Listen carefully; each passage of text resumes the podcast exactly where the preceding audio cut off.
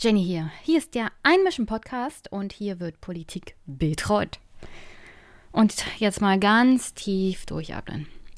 Diese Woche haben wirklich alle wieder mal den Verstand verloren und von Grüne über FDP bis CDU und SPD wollen einfach alle der AfD offenbar zum nächsten Wahlsieg verhelfen.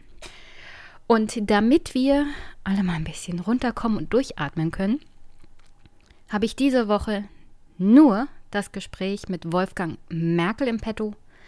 Der Politikwissenschaftler hat ein wunderbares Buch geschrieben, Demokratie im Zwielicht, ja. Und wir haben zwei Stunden über Demokratie gesprochen, das Verhältnis von Demokratie und Krieg, das Verhältnis von Demokratie und Kapitalismus. Also wirklich, ich finde, ein sehr, sehr interessantes Gespräch. Ich hoffe, das findet ihr dann auch. Gebt mir mal Feedback. Aber das ist heute alles, was ihr zu hören bekommt, damit ihr alle mal vielleicht auch ein wenig abschalten könnt von dem medialen und politischen Chaos, das gerade um sich schlägt. Dabei gäbe es, wie gesagt, so viel zu besprechen. Die aktuelle Migrations- und Asyldebatte in Medien und Politik.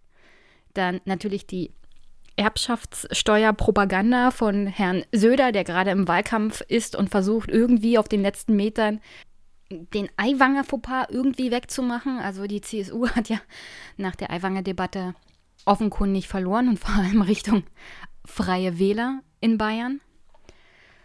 Nicht, dass diese Propaganda mit dem Thema Erbschaftssteuer nicht auf Einfamilienhäuser, die man selber nutzt, irgendwas bringt, weil das, wie gesagt, totale Propaganda ist, aber darüber könnte man auch stundenlang reden.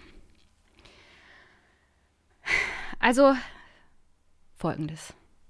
Heute Wolfgang Merkel und nächste Woche dann wieder Migration und Asyl mit einem Gespräch auch mit Isabella Schajani zu ihrem tollen Buch, das sie geschrieben hat.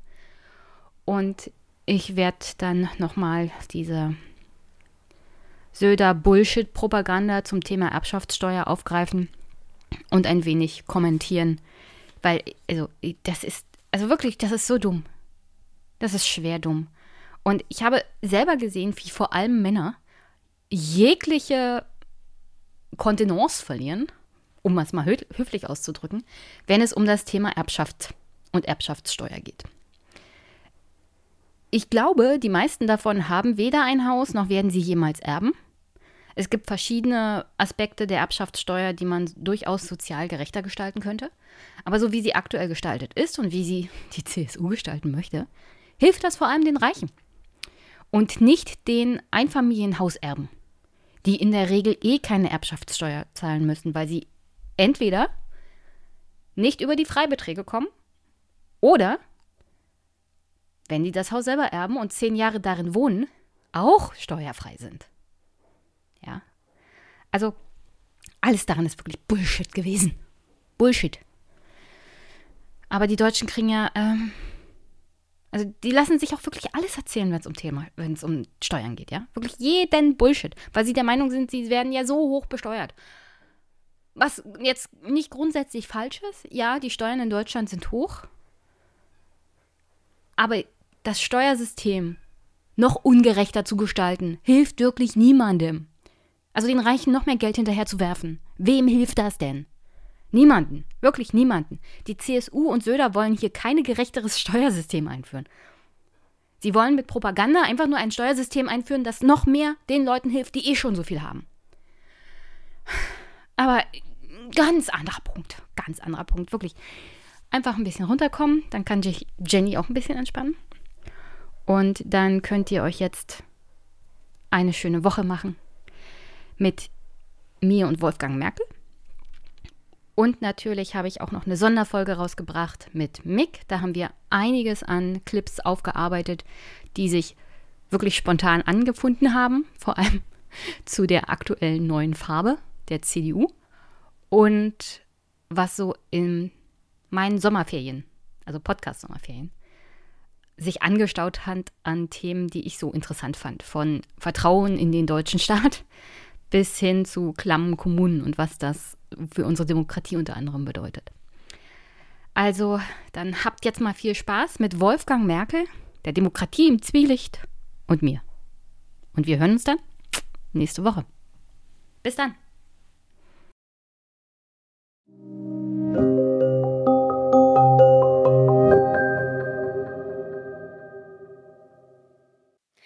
Guten Nachmittag, liebe Hörerinnen und Hörer.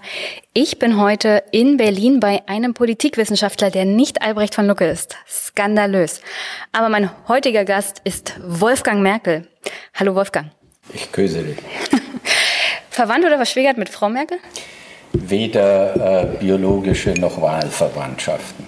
Willst du dich meinen Hörerinnen und Hörern denn mal kurz vorstellen und ihnen sagen, wo wir heute sind? Also, äh, mein Name ist Wolfgang Merkel, äh, lebe seit 2004 in Berlin. Mich hat es von dem romantischen Heidelberg nach dem etwas raueren äh, Berlin verschlagen. Und der Hauptgrund war ein beruflicher. Ich hatte die Chance, hier am Wissenschaftszentrum Berlin, wo wir jetzt sind, äh, die Stelle eines Direktors anzutreten und hatte die Möglichkeit, nach meinen Ideen, nach meinen programmatischen Vorstellungen und wissenschaftlichen Vorstellungen eine Gruppe aufzubauen, eine Abteilung aufzubauen, die wir dann Demokratie und Demokratisierung genannt haben. Und das war dann äh, ein Thema, das uns gut 16 Jahre in einem wechselnden Team zusammengebunden haben. Und wir haben Demokratien, aber auch Diktaturen weltweit uns angesehen, um zu verstehen, wie sie funktionieren, wann sie stabil sind und wann sie etwa in Transformationen übergehen. Und wie lange hast du den Posten dann inne gehabt? Ja, Posten klingt schon äh, sehr amtsmäßig. ich komme also, ja vom Amt, meine Hörer wissen ja Bescheid. ich sage dann einfach, die Stelle, äh, die ich hatte, war 16 Jahre. Und findest du, das war erfolgreich? Das müssen letztendlich andere äh, beurteilen. Wenn ich zurückblicke, und das würde mit Sicherheit zu weit führen, wenn ich zurückblicke, dann würde ich sagen, es ist beides. Es sind Punkte, die ich nicht mehr so verfolgen würde. Das sind Verhaltensweisen, die ich nicht mehr so verfolgen äh, würde. Aber im Großen und Ganzen ist eindeutig ein Plus da und ich hatte einfach die Gelegenheit an einer und ich sage das jetzt frei äh, von Opportunismus, an einer wunderbaren Institution zu arbeiten und auch mit sehr äh, guten, fähigen und sympathischen Kolleginnen und Kolleginnen.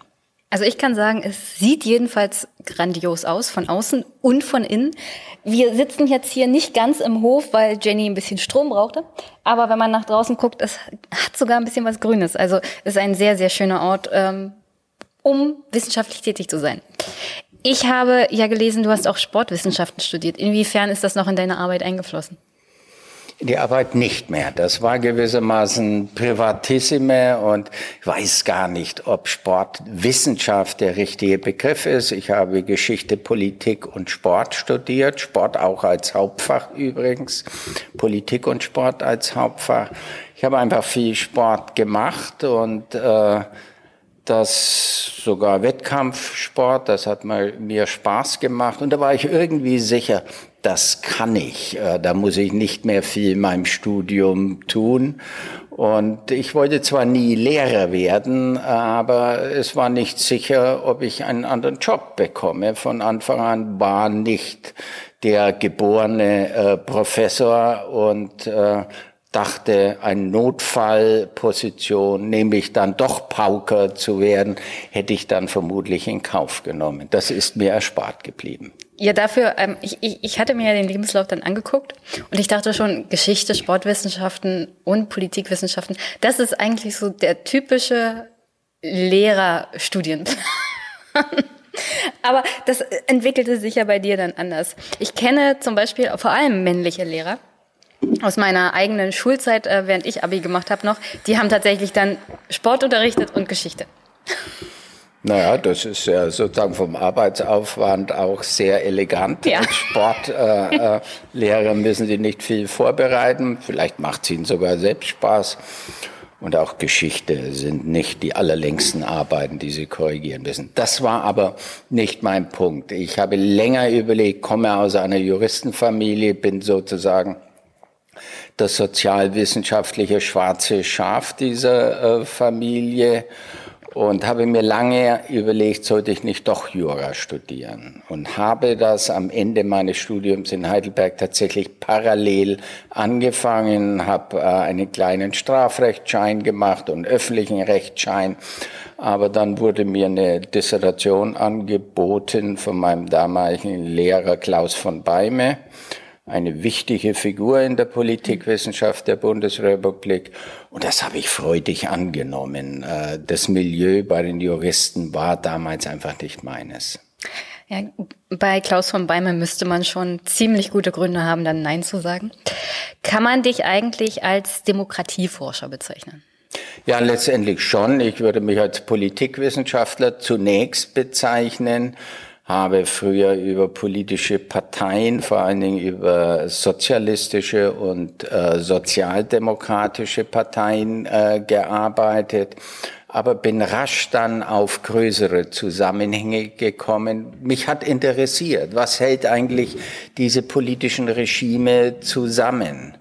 Und äh, das hat sich dann in meiner Arbeit mehr und mehr schon Anfang der 90er Jahre massiv auf diese Regimeanalyse mit einem Schwerpunkt auf Demokratieforschung gebracht. Äh, nicht zuletzt das, was 1989 passiert ist in diesem sogenannten Annus Mirabilis, das ja die Weltgeschichte verändert hat in einer Weise, von der wir noch längst nicht absehen können, was die weiteren Konsequenzen sein werden. Ich hatte in letzter Zeit sehr, sehr viele Gäste mit denen ich über diese Zeitenwende 1989 gesprochen habe. Heißt das, wir dann nicht darüber reden dürfen? Doch, deswegen werde ich die Frage jetzt nochmal stellen. Wie war denn die Zeitenwende 1989 für dich? Für mich persönlich war sie überraschend. Ich erinnere mich, ich war John F. Kennedy Fellow in Cambridge, Harvard war an einer Podiumsdiskussion und es dürfte etwa Mai oder Juni gewesen sein. Und dann wurde mir von Kollegen aus den USA eben die These vorgehalten, was ist eigentlich, wenn äh, das ostdeutsche kommunistische Regime kollabiert. Und ich habe in aller mir äh, zur Verfügung stehenden Höflichkeit versucht zu formulieren, dass es grotesker Nonsens ist, was sie äh, formulieren und war dann froh, dass mein Stipendium im Juli zu Ende war und ich nicht mehr begründen musste, warum das Regime kollabiert ist. Äh, persönlich hat es mich insofern etwas getroffen. Ich bin aufgewachsen in einer äh, Provinzstadt in Oberfranken in Hof und das war zehn Kilometer südlich von der DDR-Grenze und 15 Kilometer westlich von der damals tschechoslowakischen Grenze. Und ich bin praktisch in diesem Schatten aufgewachsen. Und ich war selbst, äh, habe mich auf, deutlich auf ein, einer linken Position, deutlich von den Sozialdemokraten damals äh, positioniert. Aber das Sowjetregime war für uns Linke damals auch das Hinterletzte. Es war sozusagen für uns reaktionär, es war sozialimperialistisch, wie wir das genannt haben. Wir dachten eigentlich, äh, die wirklichen Lösungen finden wir in Kuba oder China. Ein fürchterlicher Fehler. ja, das, das Problem an der Geschichte ist ja, sie schreitet voran und man lernt dann doch Sachen neu dazu, beziehungsweise Dinge entwickeln sich äh, und dann denkt man sich, oh, was ich in der Jugend gedacht habe oder was vor zehn Jahren noch aktuell war. Wie würdest du sagen, unterscheidet sich die damalige Zeitenwende von der heutigen Zeitenwende, die ja vor allem im Bundestag durch Kanzler Scholz verkündet wurde? Ja, da gibt's äh, deutliche Unterschiede, auch in der äh, globalen Bedeutung. 1989 ging, wie das Eric Hobsbawm, ein exzellenter britischer Historiker, formuliert hat, das kurze Jahrhundert zu Ende, also von 1917 äh, bis 89. Es wurde gleichsam von Europa bis nach Wladiwostok ein Imperium bricht zusammen. Es entstehen neue Staaten. Äh, manche machen sich auf dem Weg zur Demokratie, äh, insbesondere in Europa. Manche schaffen es nahtlos in eine andere, stärker personalistische Diktatur überzugehen, wie die sogenannten Stan-Countries, äh, nämlich Kirgistan, Kasachstan, Usbekistan, Turkmenistan. Also hier haben wir Regime, die direkt einfach wieder andere Diktaturformen angenommen haben, aber autokratische Regime. Äh, dann gab es die Demokratisierungswelle in Europa, in Osteuropa, von denen einige Staaten es geschafft haben, liberaldemokratische Systeme zu werden. Da äh, rechne ich das Baltikum dazu, wohl auch Tschechien, bisweilen die Slowakei und Slowenien. Bei Ungarn und Polen Forerunners sozusagen, die Avantgarde äh, der Transformation 88, 89, müssen wir heute drei Jahrzehnte später sagen, das sind offen defekte Demokratien geworden, das sind keine Diktaturen, sind aber hoch illiberale äh, äh, Demokratien mit erheblichen Defekten geworden und ich äh, rechne die nicht so einfach zu dem äh, erlauchten Kreis der rechtsstaatlichen Demokratien. Also hier hat sich die Welt gedreht. Es war äh, epochal und äh, äh, der Krieg, äh, den Putin und das russische Regime gegen die Ukraine äh, lanciert hat, vom Zaun gebrochen hat, hat äh, zunächst keine geopolitische Bedeutung. Und es zieht auch nicht China etwa und Indien in diesen Konflikt rein. Die BRICS-Staaten wollen damit wenig zu tun haben. Aber er ändert die Situation in Westeuropa. Er ändert nicht die Situation in den USA. Die USA sind zwar die äh, Hauptunterstützer, aber es wird nichts am politischen System ändern, während die Sicherheitspolitik, die in Europa noch nicht steht, äh, wir wissen gar nicht, in welche Richtung hin sie gehen sollen. Und es werden sicherlich dann auch, wenn der militärische Konflikt zu Ende ist, Unterschiede in Westeuropa auftreten. Das ist eine ganze Menge, aber das ist nicht die weltpolitische äh, Änderung, die wir 1989 gesehen haben und dann 91 und den Zerbrechen der äh, Sowjetunion. Also ist die Geschichte 1989 nicht zu Ende gegangen?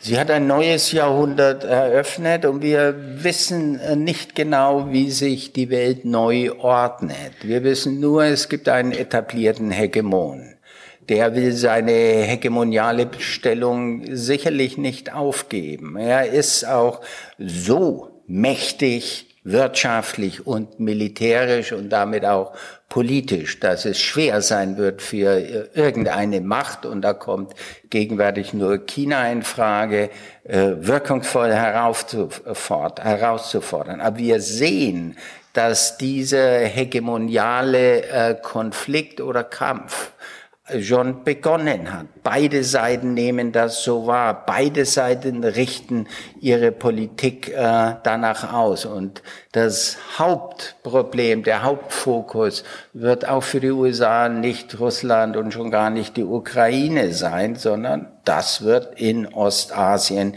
China sein. Und dann wird es spannend sein, wie ein dritter potenzieller Hegemon, nämlich China, sich verhält. Räumen wir das nochmal ein bisschen auf. Du hast dich als links bezeichnet. Also siehst du dich selber immer noch als Linker und was bedeutet das eigentlich für dich, links zu sein? Die erste Frage ganz klar. Ich war das in den letzten zwei Jahren meiner Schulzeit in einem bayerischen, humanistischen, ich würde nach wie vor sagen, reaktionären Gymnasium. Äh, bin heute, habe mich im Studium praktisch von diesen Gruppen sehr rasch getrennt und war ein Suchender im Studium, habe viel Marx und auch Gramsci studiert, aber weniger praktisch. Geschmuggelt wahrscheinlich in Bayern? Nee, ich habe ja dann studiert, bin ja emigriert äh, von dem bayerischen, oberfränkischen Hof nach Heidelberg, wo sozusagen der Westen gelockt hat, auch äh, war auch mehr äh, politische Unruhe, äh, die mir damals äh, hochinteressant erschien war zwar durchaus bei Debatten an der Uni, aber und auch bei Demonstrationen dabei, aber habe mich keiner Gruppe mehr angeschlossen und das habe ich bis heute durchgehalten. Irgendwie bin ich schon äh, weiter auf die Mitte zugerollt, würde mich heute heute als linksliberal äh, bezeichnen, ohne äh, äh, davon abzusehen, äh, das für mich etwas anders definieren, als das die Süddeutsche Zeitung tut, als es die Zeit tut, als es sozusagen die grün-linke Fraktion tut. Wahrscheinlich bin ich doch eher ein Linker, der die Verteilungspolitik äh, diese hoch ungerechte Verteilung unterschiedlicher Lebenschancen von Menschen betrachtet, den Kapitalismus nicht als die allerhöchste Erfindung des menschlichen Genius betrachte. Äh, nur will ich ihn heute nicht überwinden, aber ich glaube schon, dass man ihn zähmen, bändigen und einzäunen muss, damit er seine segensreiche Effizienz auch sozial entwickeln kann.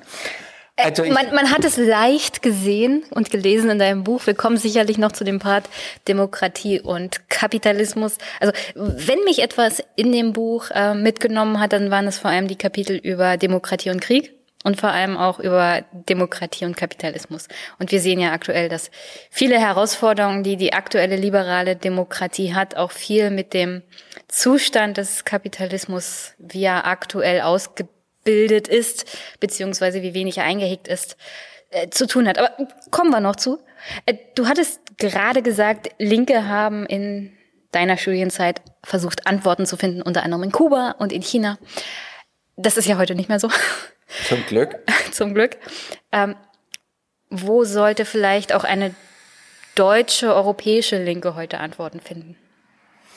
Ich glaube, äh, es gibt Meckerprobleme, die für die Linke neu sind. Und äh, das ist zum einen äh, die äh, Klimakrise. Das ist sicherlich etwas, was unsere Politik die nächsten Jahrzehnte dominieren wird. Äh, wie stark das der Fall sein wird, hängt auch von den effektiven Lösungen ab, die global gegeben werden müssen. Deutschland wird keinen großen Unterschied machen und ein bisschen irritiert mich, wenn man äh, sagt, ja, Deutschland hat zwar weniger als zwei Prozent der äh, Greenhouse Gases, also der Treibhausgasemissionen äh, zu verantworten, aber wir können ein Modell äh, komponieren der Politik gegen die Klimakrise, die als ein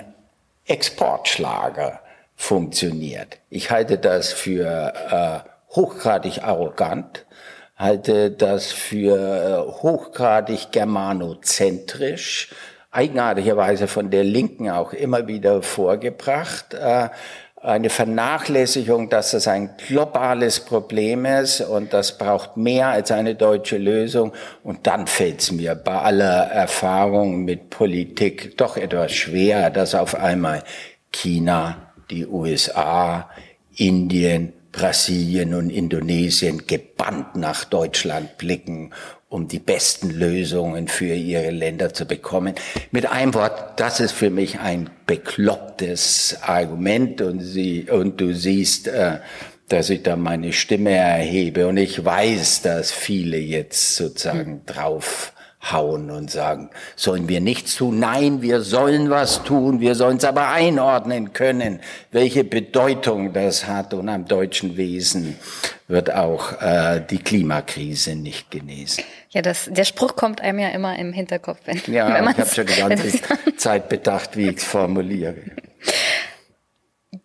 Kommen wir nochmal zurück zu Zeiten, wenn welche Bedeutung hat die eigentlich, also die aktuelle, für unsere heimische Demokratie?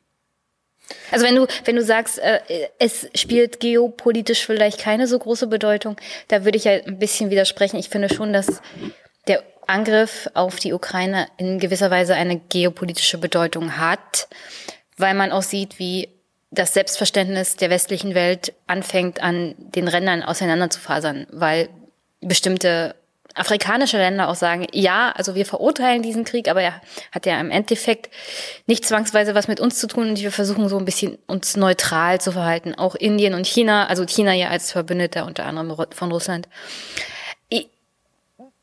versuchen im Großen und Ganzen da ein bisschen drüber zu schweben und die westliche Welt muss zugucken, wie diese doch eher multipolare Welt langsam entsteht. Also würde ich sagen, es hat gewissermaßen doch eine geopolitische Bedeutung.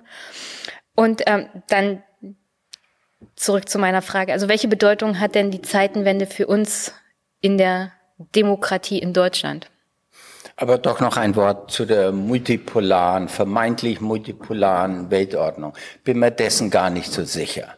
Wenn wir einen hegemonialen Kampf haben zwischen den USA und China, dann werden wir nicht einfach einen besonderen politischen Raum in Europa haben. Das Gegenteil wird der Fall sein. Der äh, eigenständige politische Raum wird zusammenschmelzen. Wir werden zu engeren Alliierten äh, der USA werden. Das wird eingefordert werden.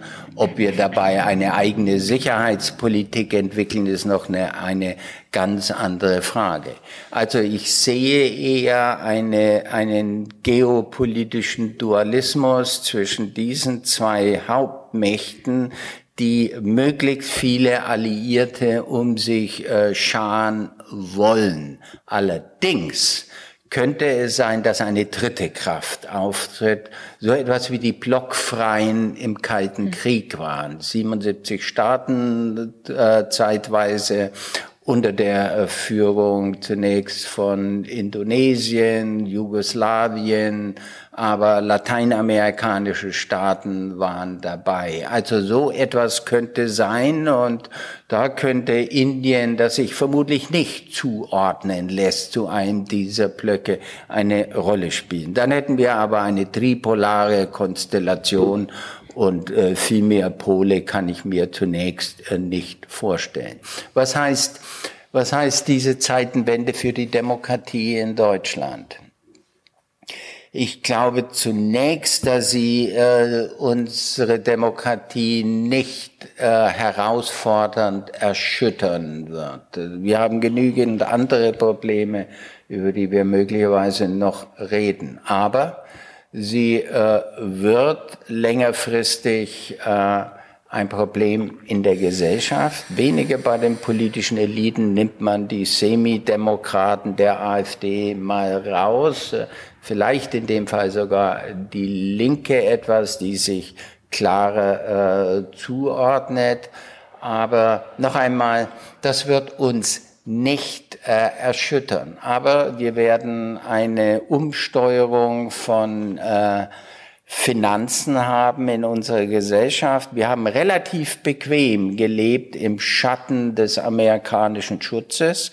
Das hat äh, Dritt Brettfahrerqualität will ich gar nicht abstreiten, aber wir sind eine entmilitarisierte Gesellschaft geworden, stärker als das Frankreich oder äh, äh, Großbritannien etwa äh, waren und sind. Und damit sind wir relativ gut gefahren.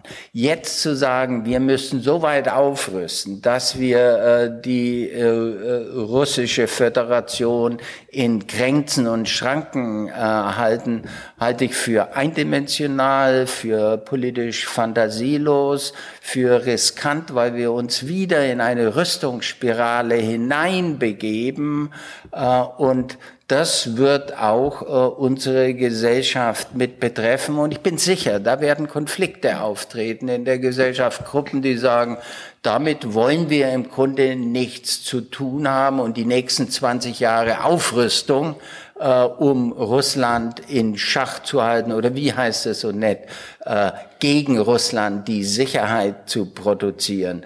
Das wird unsere Gesellschaften zum Teil verändern. Wir werden stärker das Militärische in der Politik spüren und wir werden da auch gesellschaftliche Konflikte sehen. Der Streit wird darum gehen, wollen wir einfach aufrüsten und glauben wir tatsächlich, dass es mehr Sicherheit äh, bedeutet oder müssen wir uns nicht auch mit Aggressoren und schmutzigen Regimen in einer gewissen Art und Weise arrangieren, äh, dass sie uns diese hemmungslose Aufrüstung erspart. Das ist, sind auch Lehren aus dem Kalten Krieg.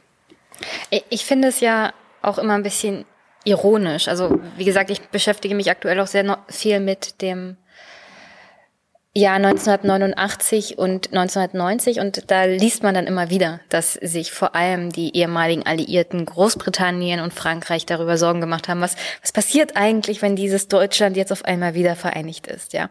Also nach 40 Jahren der Teilung hatte man dann doch, also es, die BRD war ja eingebettet in die NATO, war Teil der europäischen, also entwickelten Europäischen Union und äh, war im Großen und Ganzen friedlich und ein Teil des Konzerts der Mächte. Und trotzdem hatte man nach, nach all diesen Jahrzehnten dann Angst vor einem wiedervereinigten Deutschland.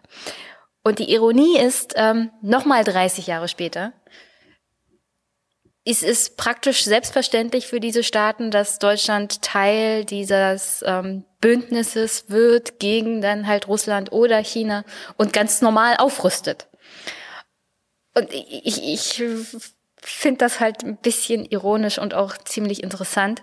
Gleichzeitig ist es aber auch eine Gesellschaft, wie du gerade beschrieben hast, die von dieser Aufrüstung so grundsätzlich nicht viel hält. Und das sieht man auch immer, wenn man so nebenbei Artikel liest, dass die Bundeswehr zum Beispiel niemand mehr findet, wer, der in der Bundeswehr dienen will. Oder äh, Bundeswehrsoldaten, die irgendwie in den Auslandseinsatz geschickt werden. Also alles, alles an dieser Realität, mit der wir uns auseinandersetzen müssen, trifft auf eine Gesellschaft, in der selbst die Soldaten nicht Teil von dieser Realität sein sollen. Also ich, ich stelle mir das auch ziemlich schwierig vor. Darf ich dazu ja. noch eine Anmerkung machen, und zwar aus europäischer Sicht. Was wir heute hören ist, äh, etwa aus den baltischen Staaten, aus Polen, aber auch aus unserer Gesellschaft selbst, äh, Deutschland müsse eine führende Rolle jetzt in Europa übernehmen, auch gerade in diesem Kriege, in der Unterstützung, eine Panzer- oder wie auch immer Koalition, wie die netten Sprachschöpfungen da lauten. Ich stelle mir nur Folgendes vor. Deutschland übernimmt diese Rolle, die ja hier eindeutig einen militärischen Akzent hat. Wir reden nicht nur über die ökonomische Potenz des äh, volkreichsten, äh, bevölkerungsreichsten Landes in äh, in Europa. Ich stelle mir die Polen vor, dass Deutschland dann auch über den Liefer, äh, die Lieferpraxis von Waffen hinaus eine solche führende Rolle in Europa für sich beansprucht, möglicherweise noch in der äh, Sicherheitspolitik. Nur Traumtänzer können denken, dass dem äh, Polen begeistert zustimmt. Äh, werden mehrere Staaten in Osteuropa sein, die das nicht wollen. Die wollen zwar, dass die Deutschen jetzt äh, Kriegsmaterial liefern, aber dann sollen sie sich gefälligst nicht als ein äh, militärische Avantgarde-Nation begreifen. Ich hielte das auch für Europa alles andere als besonders integrationsförderlich. Ja, ich bin jedenfalls gespannt, wie das abläuft. Also diese Zeitenwende, wenn das so kommt, wie das immer verkündet wird. Das, ich erwarte dafür sehr, sehr viel Konflikt. Nicht nur innerhalb der deutschen Gesellschaft, sondern auch innerhalb Europas. Also das, das läuft, also Aufrüstung, Militarisierung läuft nie ohne Konflikt ab. Und dann bin ich mal gespannt, ob zum Beispiel die These hält, dass ähm, Demokratien keine Kriege gegeneinander führen. Aber dazu kommen wir vielleicht noch. Verfolgst du eigentlich aktuelle politische Debatten? Klar. Klar. Bin ein, äh, wie man äh, Englisch sagt ein äh, Political äh, Animal oder ich durfte sechs Jahre Griechisch in diesem humanistischen Gymnasium lernen, ein Zoon, Politikon, ein bisschen habe ich noch äh, übrig von äh, diesem Griechisch lernen. Also es interessiert mich, ich schaue, äh, wo auch immer ich mich befinde, äh, immer die Hauptnachrichten. Äh, mittlerweile muss ich dann nicht zu einem bestimmten Zeitpunkt den Fernseher anmachen, sondern das kann man sich à la carte holen. Ich bin auch immer noch ein Zeitungsleser, obwohl mich das manchmal nicht äh, erbaut, was sozusagen an Analysen da zum Teil vorgeführt werden. Ich habe immer einen Blick über Deutschland hinaus auf Italien gehabt immer einen auf Spanien. Ich habe darüber auch äh, geschrieben, zum Teil über äh, diese Länder. Also es interessiert mich mehr als das, was in äh, Deutschland äh, passiert. Und ohne die Tagespolitik äh, glaube ich nicht, dass wir auch längerfristige Probleme begreifen. Wir dürfen uns da drin als Analytiker nicht verlieren. Wir müssen dann schon einen Schritt zurücktreten und sagen, halt mal, ist das etwas, was nachhaltig unsere Politik verändert oder ist es ein Flash oder ist das etwas, äh, was medial aufgepumpt äh, wird und äh, da gibt es sicherlich auch Beispiele dafür. Dann zu was ganz Aktuellem. Die Thematik Eiwanger, ist das etwas, was langfristig Nachwirkungen haben wird? Das glaube ich nicht. Und äh, ich bin in dieser Frage etwas gespalten. Ich habe selten einen solchen horrenden Text in der letzten Zeit gelesen, wie insbesondere das Flugblatt, insbesondere den ersten Satz, der so unsäglich ist, dass es einen geschaudert. Und mich hat das tatsächlich physisch richtig geschaudert. Das ist das eine. Das andere ist, äh, es gibt rechtsstaatliche Unschuldsvermutungen. Und ich nehme jetzt den Fall Aiwanger dafür, dass es eine gestiegene Bereitschaft in den Medien, sogar an den Rändern der Politik und der Gesellschaft äh, gibt, bei bestimmten bestimmten äh, kriminellen Vergehen die Rechtsstaatsunschuldsvermutung auszuklammern, wenn es nur sozusagen die richtige Sache ist. Also das äh, sehen wir bei Sexualverbrechen. Das sehen wir äh, etwa bei äh, der Causa äh, äh, Aiwanger, das sehen wir manchmal in Klimafragen, wo äh, nicht auf das notwendige rechtsstaatliche oder in anderen Fällen demokratische Prozedere geschaut wird. Also ich bin hier ein Verfahrensradikaler, sondern sagt, hilft das dem Ziel? Hilft das dem Ziel, einen reaktionären äh, Chef der Freien Wähler rauszuschießen? Äh, und äh, noch einmal, ich äh, weiß nicht, ob er das oder sein Bruder war. Er hätte meiner Meinung nach zurücktreten äh, können und sollen. Er hätte Folgendes sagen können. Egal, ob ich das war oder mein Bruder das war, das äh, äh, wird letztendlich Bayern und Deutschland im Ausland schaden. Und jetzt bin ich mal ein Patriot und sage, weil es sowohl mein Heimatland Bayern, das wird ja so hoch gehypt äh, in solchen Kreisen, äh, beschädigt, habe ich die Noblesse äh, zu sagen, ich trete zurück. Er hat das nicht gemacht und dann sieht man all diese äh, koalitionären, äh, taktischen, sind weniger strategische, taktische Winkelzüge auch der Staatsregierung, auch des Ministerpräsidenten in Bayern, äh, ihn im Spiel zu halten, weil man ihn als Koalitionspartner äh, braucht. Also noch einmal das unsäglichste Pamphlet, das ich gelesen habe in äh, in vielen Jahren und es hätte zum Rücktritt reichen müssen. Aber wir Selbstgerechten, wir die Linksliberalen, wir die Süddeutsche Zeitung, Zeit und Spiegel äh, Leser sollen auch in einer solchen äh, äh Situation rechtsstaatliche, wichtige Position nicht wegschieben, die sind äh, längerfristig für ein demokratisches Gemeinwesen wichtiger als Herr Aiwanger. Hm. Ja, das, das habe ich vor kurzem erst mit einem befreundeten Podcaster auch so argumentiert. Es ist auch da auch meine Zerrissenheit. Was hier passiert, ist ja, dass auf der einen Seite wirklich dieses entsetzliche Flugblatt, das ich mir dann erst nachdem es zwei Wochen Causa Eiwanger gab, wirklich durchgelesen habe und dann gedacht habe, nee, das hätte ich doch vielleicht nicht lesen müssen. Ähm, also die Tatsache, dass ich es lesen musste, ist schon wieder so, also Eiwanger, verschwinde endlich.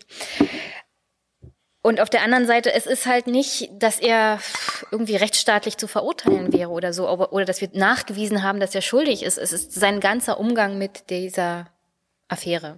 Also, dass er keine Einsicht zeigt, dass er wenig Gespür dafür zeigt, was, was der Inhalt dieses Flugblatts eigentlich bedeutet mhm. vor der deutschen Geschichte, vor allen Opfern des Nationalsozialismus. Und da meine ich nicht nur die jüdischen Mitbürgerinnen und Mitbürger, sondern ich meine wirklich alle Opfer des Nationalsozialismus.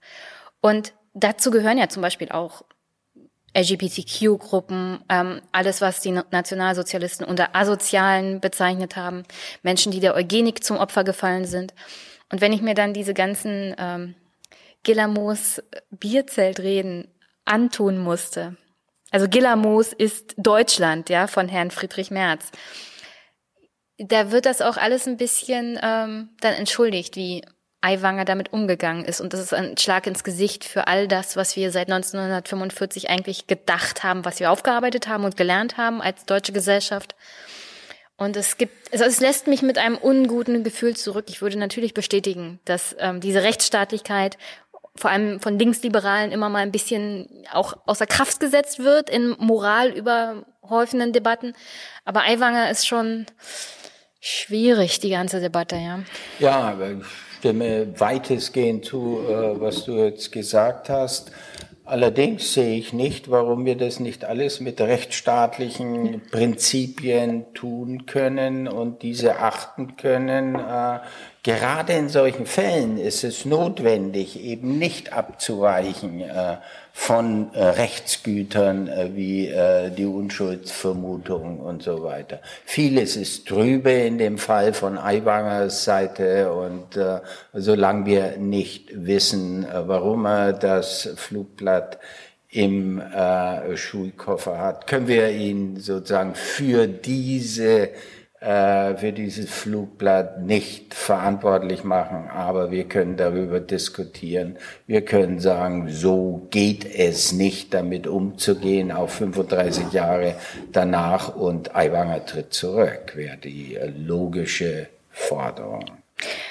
Und von all dem mal abgesehen, also Aiwanger und Zeitenwende, welche aktuellen politischen Themen würdest du sagen, sind für uns in der deutschen Demokratie gerade wichtig? Na, ich stelle mir das häufig so vor, dass ich das politische System in der Mitte von einer denkbaren Grafik sehe. Da gibt's die Institutionen äh, vom äh, Parlament über die Exekutive, Judikative bis hin eben in die Zivilgesellschaft. Und da gibt's Herausforderungen, die äh, diese Institutionen und die Akteure in ihnen, vor allen Dingen Parteien, aber auch singuläre Politikerinnen und Politiker spielen da eine Rolle. Und dann gibt es äh, Probleme, die auf, die, auf dieses politische System aufprallen, die äh, das politische äh, System zu lösen hat. Und da fällt mir wirklich noch einmal äh, sofort als erstes ein, das ist äh, die Klimakrise. Die wird uns beschäftigen. Uns wird die Migrationsfrage beschäftigen, wo wir völlig äh, unfähig sind, eine europäische Lösung bisher zu finden.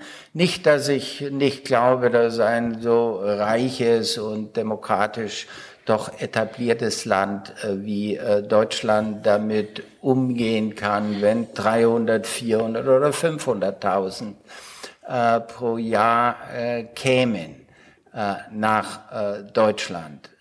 Aber es wirbelt, wie wir sehen, und nähert den Rechtspopulismus in einer Art und Weise, wie wir es uns vor zehn Jahren nicht hatten vorstellen können. Da haben wir herablassend kritisch nach Österreich geblickt. Äh, auch äh, zu Le Pen in Frankreich, sogar zu den besten Demokratien auf dem Globus äh, Skandinavien. Äh, in Italien sind sie ja später auch wie Phönix aus der Asche aufgetaucht. Also die Migrationsfrage äh, bedarf einer humanitären Lösung, die auch konsensfähig oder kompromissfähig in unserer Gesellschaft ist. Dann gibt es nach wie vor die skandalöse Frage einer Ungleichheit der Lebenschancen. Ich sage nicht der Einkommen, nicht einmal der Vermögen, aber wenn es davon abhängig ist, wie viele Chancen ich in meinem Leben für politische Karriere oder für Well-being gewissermaßen äh, bekomme, in welche Familie ich hineingeboren werde und ein demokratisches System nicht in der Lage ist, einigermaßen gleiche Chancen äh, immer wieder zu versuchen herzustellen, dann bleibt das ein Riesenproblem. Äh, also Ungleichheit bleibt ein Problem. Jetzt kommt ein traditionelles oder sollten nicht vergessen, darüber haben wir schon länger gesprochen, natürlich das ein Krieg nach Europa, nach Westeuropa und Osteuropa zurückgekehrt ist. Auch das wird uns beschäftigen, wie äh, die Frage, wie wir eine Sicherheitsarchitektur in Europa konstruieren können. Und jetzt kommen noch auf einmal sehr traditionelle Probleme, nämlich ökonomische Probleme äh, dazu. Äh, wir haben Minuswachstum in den letzten zwei oder drei Quartalen gehabt. Das ist die technische Definition für eine wirtschaftliche äh, Rezession. Äh, wir haben einen eklatanten Fachkräftemangel, Klammer auf, ein Versagen unseres Bildungssystems auch in dieser Hinsicht, Klammer zu. Äh, wir haben eine Inflationsrate, die äh, wie stets sozusagen vor allen Dingen die unteren Mittelschichten schädigt. Also wir produzieren gewissermaßen auch antisystemische Kulturen in diesem Lande und in der Gesellschaft, äh, die wir bei einem solchen Aufstieg der semi-loyalen Partei der AfD, semi-loyal zur Demokratie, wir sollten das im Blick haben und nicht weitere äh, Förderungen äh, solcher politischer Kräfte weiter betreiben. Und das wird ein ganz wichtiger äh, Faktor sein. Damit habe ich fünf große Krisen aufgezählt und will eine Konklusion daraus äh, ziehen. Und die Konklusion ist, wenn wir etwa über wehrhafte Demokratie nachdenken, das ist ja so ein neuer äh, Begriffsschlager, der durch die Medien geistert, übrigens auch von meinen linksliberalen äh, Freundinnen und Freunden bemüht, weil es jetzt gegen die Richtigen geht. Und ich bin alt genug, dass ich in den 70er Jahren von dem radikalen Erlass selbst betroffen war, in den 70er Jahren wo es eine Regelanfrage bei dem Verfassungsschutz gegeben hat, ob diese und jene Person tatsächlich für die freiheitlich-demokratische Grundordnung immer eingetreten ist. Und wir haben damals, wir, die Linken, haben schwerst dagegen äh, polemisiert und dieses kritisiert. Und jetzt auf einmal, weil es gegen die Rechten gehen, ist dieses Institut wunderbar. Der Verfassungsschutz scheint fast der größte Freund von manchen grünen Sprecherinnen und Sprechern geworden zu sein. Äh, fast als hätte er die Dignität eines Verfassungsgerichtes und er ist doch nichts anderes als eine äh, genau zu beobachtende äh, exekutive Institution. Also hier äh, gibt es so etwas wie einen illiberalen Wind und wir äh, lösen das Problem nicht, indem wir sagen, wir verbieten äh, die AfD, würde das Verfassungsgericht so. Du nimmst so viel vorweg nicht sagen. Gut, dann schweige ich und warte äh, ich, ich, ganz ich gespannt komme, auf die nächste Antwort. Ich, ich komme definitiv noch zu diesen Fragen. Was Gut. bringt eigentlich ein AfD-Verbot? Was ich kurz einwerfen wollte, ist, dass man ja auch aktuell eine Diskussion hat, zum Beispiel über Nancy Faeser, wie sie zum Beispiel den ehemaligen Mitarbeiter Herrn Schönbohm geschasst hat und welche Rolle das bei der Verfassungsschutz sozusagen nochmal gespielt hat. Insofern ähm, ist es mir ganz lieb, wenn es Regeln für den Einsatz gibt. Und zwar, die Regeln gelten dann für alle und die werden dann nicht politisch in eine Richtung oder in eine andere angewandt, weil das Problem ist nämlich folgendes. Wenn Linke das jetzt so machen und das als wehrhafte Demokratie bezeichnen, kann es durchaus sein, dass wenn später die Rechten in einer Wahl gewinnen und dann über diese Instrumente verfügen, sie dieses Instrument der wehrhaften Demokratie anwenden ähm, und sagen, also ihr habt das ja auch so gemacht und wir wehren nur ab. Und das ähm, ist so ein slippery slope, äh, die die Demokratie am Ende mehr gefährdet, würde ich sagen, als es ihr wirklich hilft. Also wehrhafte Demokratie sollte bedeuten, die Institutionen sind unpolitisch dabei, sich zu verteidigen. Aber wenn sie politisch werden, werden sie angreifbar. Und das macht die wehrhafte Demokratie dann zu einem stumpfen Schwert. Darf ich noch sagen, deshalb Verfahren, Verfahren, Verfahren.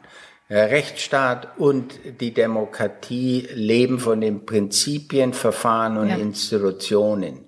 Und die dürfen nicht gebeugt werden, weil man weiß oder annimmt, das ist eine gerechte Sache und die muss Priorität haben. Das ist tatsächlich die slippery slope, auf die die Demokratie ausrutschen kann.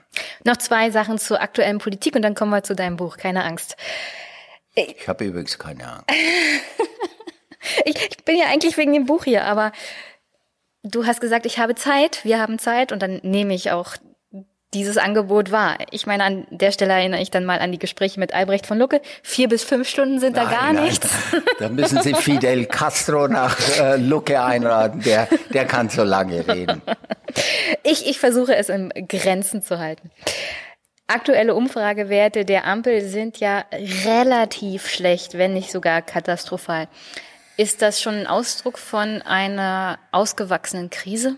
Nein, Ausgewachsene Krise würde ich erst mal fragen, von was äh, Sie meinen? Ausgewachsene Krise für diese für Ampelkoalition. Diese Koalition. Selbst das nicht. Äh, sind äh, folgende Faktoren zu berücksichtigen. Erstens, wir befinden uns in der Mitte der Legislatur. Da gibt es in Deutschland stets Trends, die Opposition, wer auch immer das ist, äh, zu belohnen und die Regierung zu bestrafen. Dafür hilft das etwas schiefe föderale System, das wir haben, das alle statistisch gesehen drei bis vier Monate eine Wahl produziert und der Bund auch immer oder die Parteien im Bund auch immer auf diese Länderwahlen blicken. Also haben wir, das ist zunächst ein normaler Trend.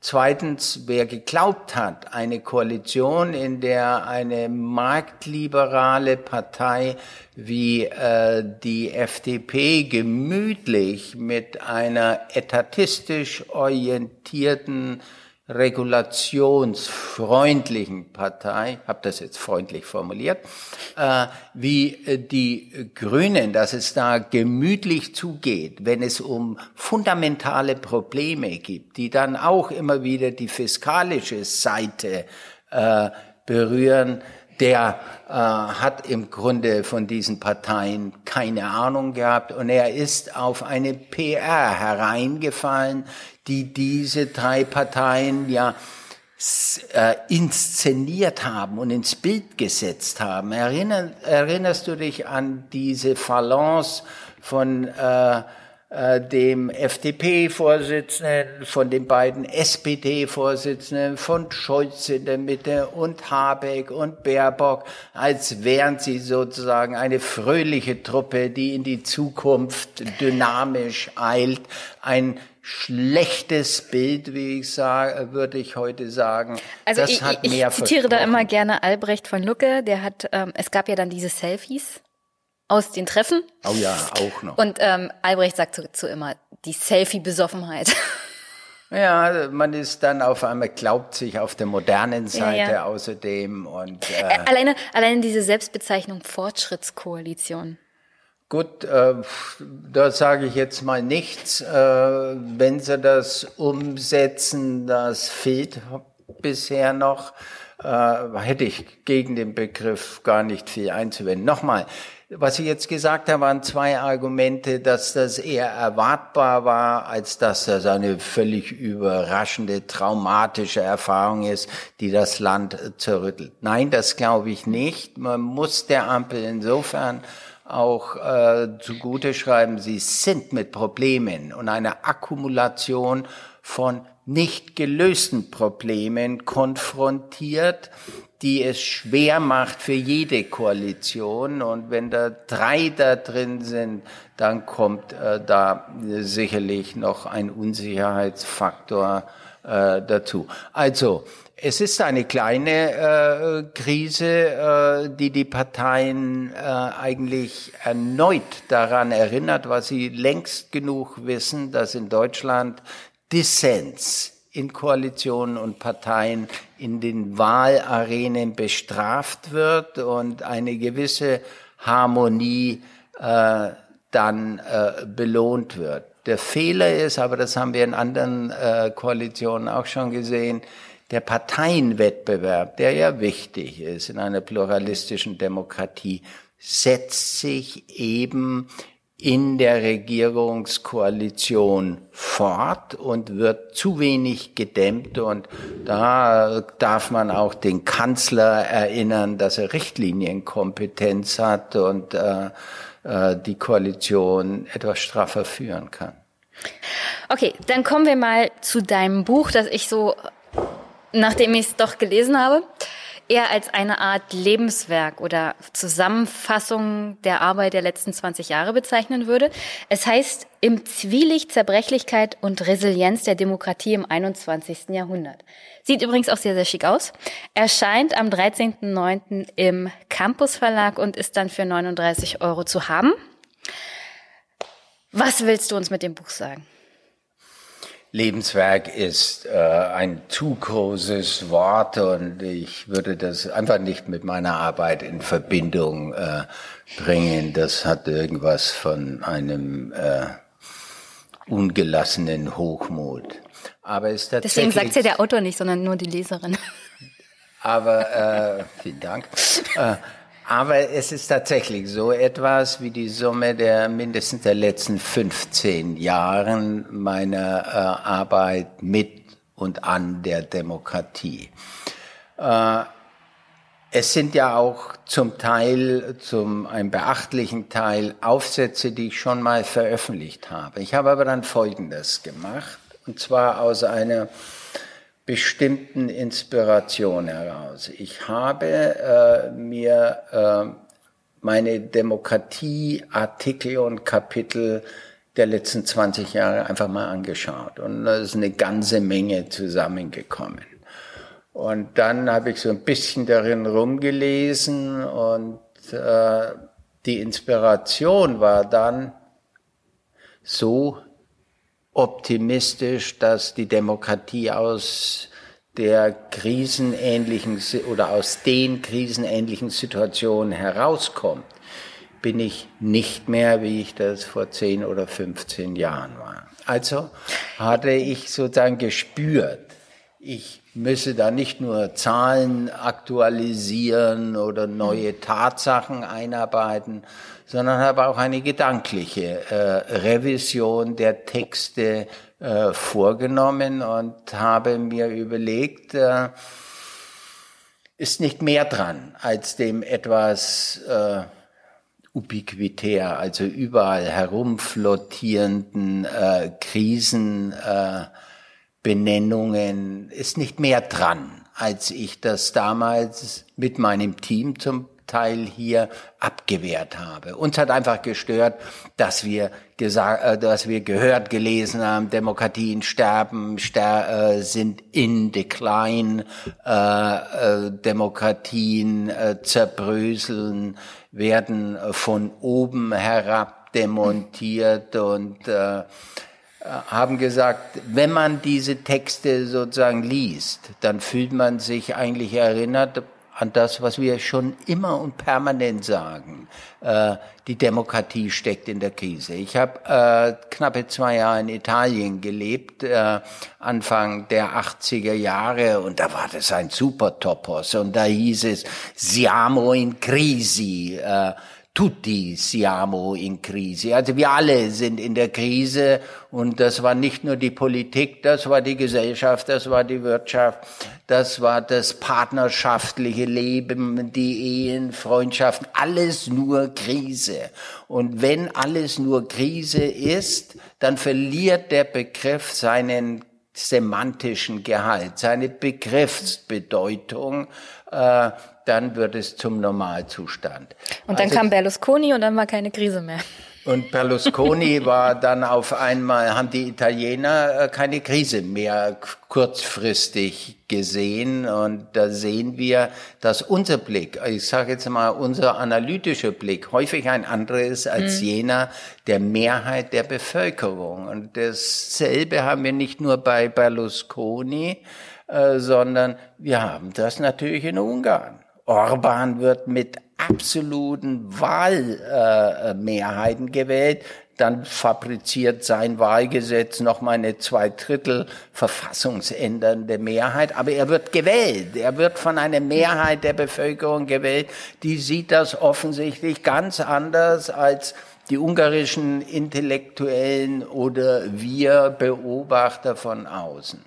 Also all das waren dann natürlich Sachen, äh, die mit eingeflossen sind. Und last but not least, aber sicherlich nicht das Einzige, haben wir eben seit 20 äh, Jahren verstärkt und, oder nochmal verstärkt seit 10 Jahren ein Aufkommen einer Parteiengattung, äh, der ich noch einmal nicht sofort die Antisystemqualität zuspreche, aber sie ist semiloyal. Sie benutzt demokratische Verfahren und Institutionen, die biegt und beugt die nicht in der Regel. Sie benutzt sie aber für ihre Ziele und wir wissen gar nicht genau, welches hm. ihre Ziele sind. Und äh, Außerdem bringen sie einen Polarisierungsgrad in viele europäische Gesellschaften hinein. Also es gibt viel Gründe, heute manches anders zu sehen als vor 15 und 20 Jahren.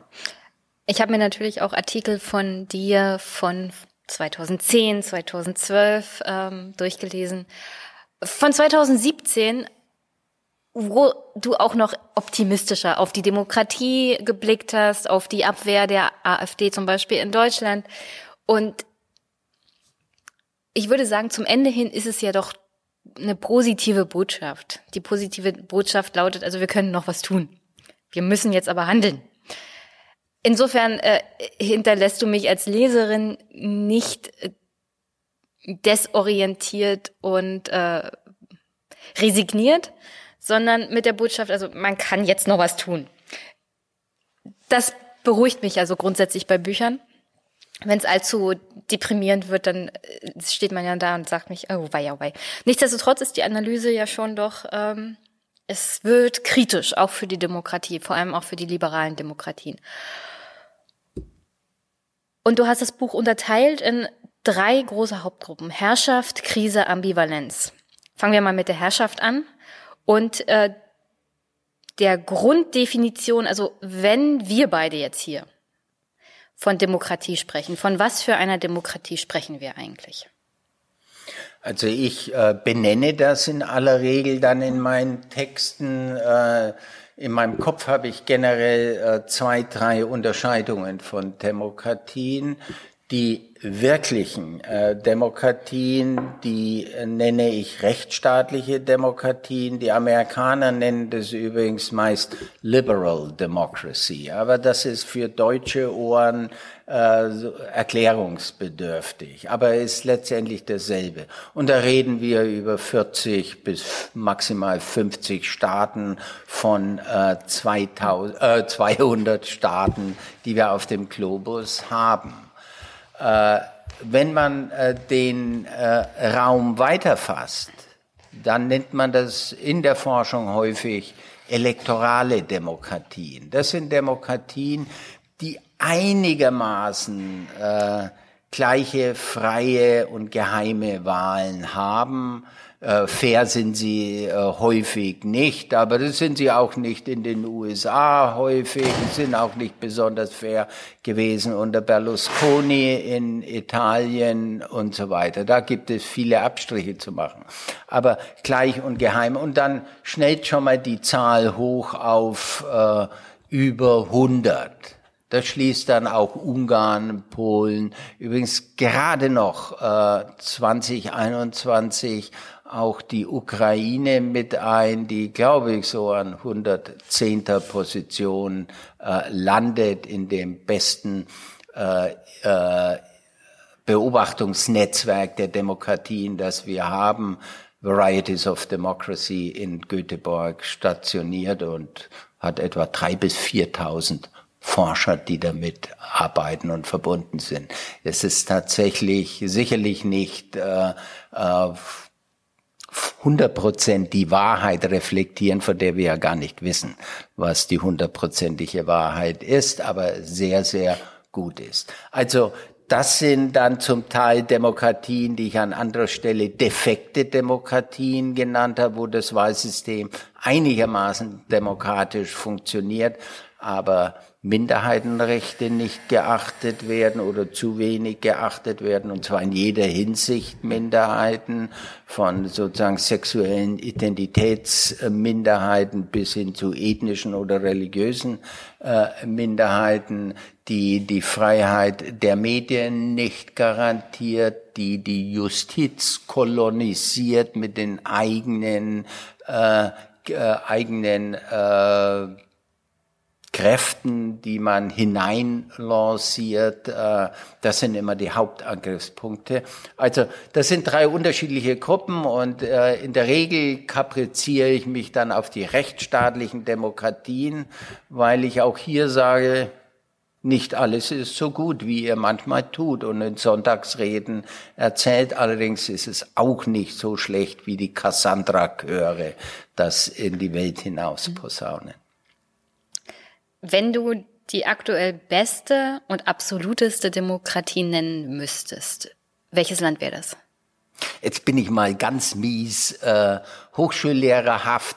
Äh, ich würde sagen, würde nie sagen absoluteste Demokratie, weil absolut ich, nach deiner Definition, äh, weil das sozusagen ein Widerspruch in sich wäre. Demokratien dürfen nicht absolut sein, sie müssen offen sein, beweglich sein, adaptionsfähig sein, aber Prinzipien äh, fest. Äh, so, das war irgendwie das. Die Studentin wäre jetzt durchgefallen? Über, überflüssige, nein, äh, sicherlich nicht, aber der Professor zeigt dann manchmal, dass er noch was weiß. äh, das äh, sagt nicht nur ich zu den besten, qualitativ besten Demokratien, aber fast immer haben sie in den einschlägigen Indizes äh, die skandinavischen Staaten vorne äh, häufig sogar Dänemark, wo wir etwas kritisch manchmal über die Migrationspolitik uns äußern. Dann auch äh, Staaten wie Kanada, Neuseeland, die da eine äh, positive Position haben. Aber man hat mittlerweile auch in Ostasien mit Taiwan und zum Teil in Südkorea besser funktionierende Demokratien als manche, die wir in der Europäischen Union haben. Also äh, Deutschland steckt da meistens in einer Position zwischen 12 und 18, äh, nicht in der allerersten Reihe, aber doch meist vor den USA und schon gar nicht zu reden von den meisten osteuropäischen Staaten. Estland ist eine Demokratie, die in den letzten Jahren auch immer besser geworden ist. Aber man muss gerecht sein. Äh, Estland ist, wie viele Einwohner haben Sie? 1,3 oder 1,4 Millionen Einwohner. Das ist München.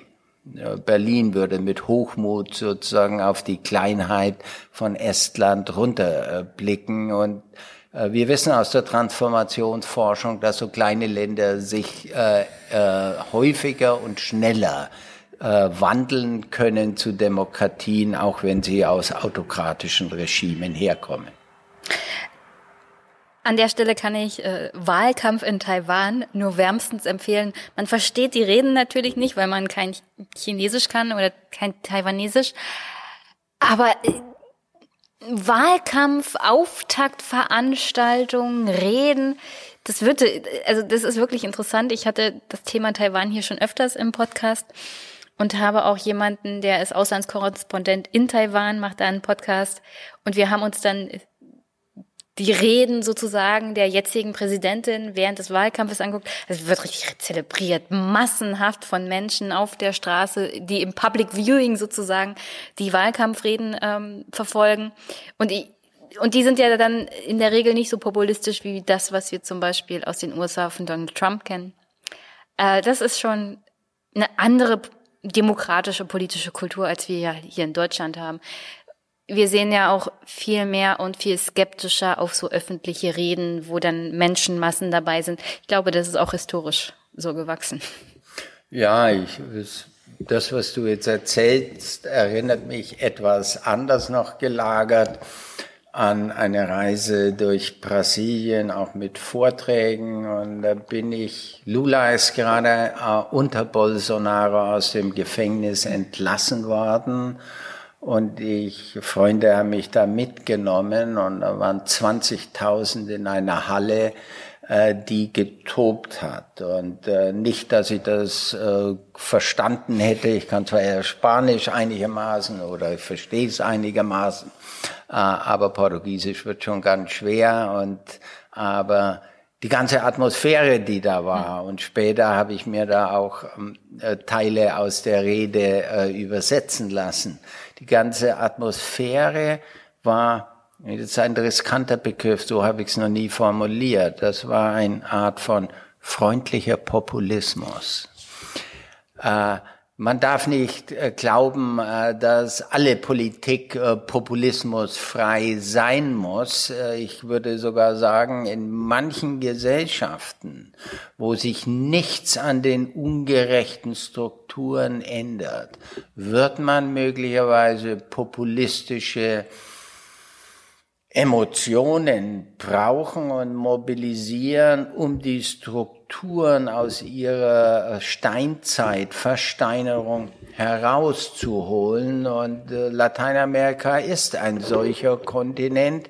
Ich sage nicht automatisch, dass Linkspopulismus äh, demokratischer ist als äh, der rechte Populismus, aber meistens ist er es. Er will inkludieren. Er will diejenigen, die draußen hängen in der Gesellschaft, hereinholen in die Gesellschaft, stärker verteilungspolitisch als kulturell. Insofern hat der linke Populismus in solchen Staaten doch eine Daseinsberechtigung, während der rechte Populismus meistens ethnisch exklusiv ist. Er will ähm, die nicht alle rauswerfen, äh, die nicht der autochthonen Bevölkerung zuzurechnen sind oder wir haben uns angewöhnt in Deutschland dann von den Bio-Deutschen zu reden, aber die Schotten natürlich dicht machen und macht das mit zum Teil rassistischer Argumentation.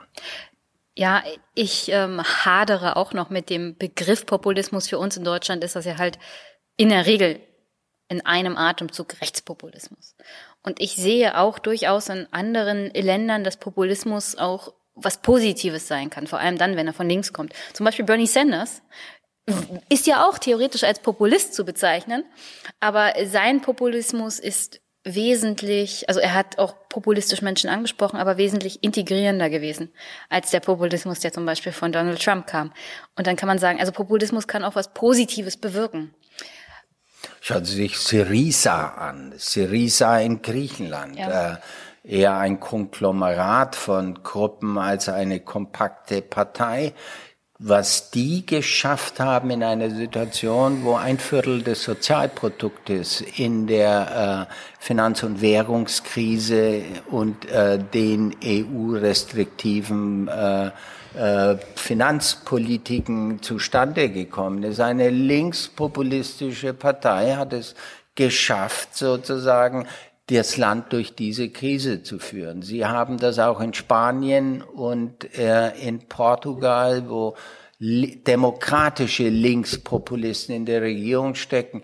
Dasselbe ist natürlich nicht äh, zu reden davon von Ecuador oder von Venezuela, äh, wo wir äh, klar antidemokratische, linkspopulistische, ungeduldige Parteien mhm haben, manchmal verständlich, aber dennoch äh, mit nüchternen äh, demokratischen Analyseblick äh, nicht sehr demokratisch. Also vielleicht sollten wir von antidemokratischem Populismus sprechen.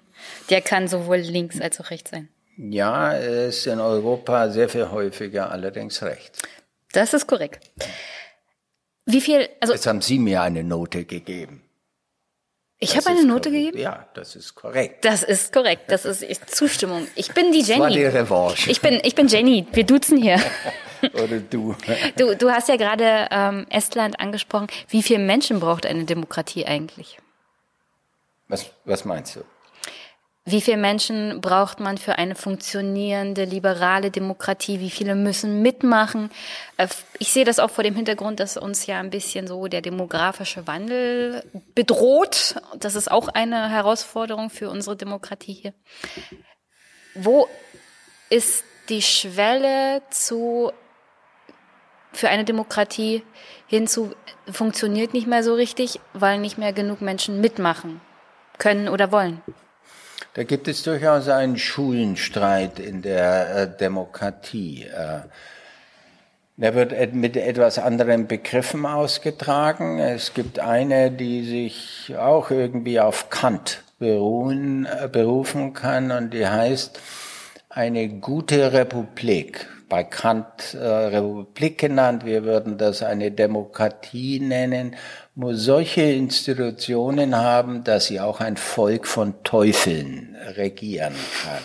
Also das wäre sozusagen ein super institutionalistischer Blick, der sagt, die demokratische Tugend bei den Bürgerinnen und Bürgern ist gar nicht so wichtig. Wir müssen die richtigen Institutionen haben, die bei Kant natürlich vor allen Dingen auch rechtsstaatliche äh, äh, Institutionen waren. Und dann gibt es eine andere, nennen wir sie aristotelische Schule, die sagt, die Bürgerinnen und Bürger müssen demokratische Tugenden haben. Sie müssen sich einmischen können. Äh, das würden wir heute sagen, also über Aristoteles hinaus. Es muss Möglichkeiten geben, dass sie über die Wahlen hinaus ihre äh, Positionen einbringen. Und ein anderer äh, großer äh, in der Ahnengalerie der demokratischen Vorfahren, Alexis de Tocqueville.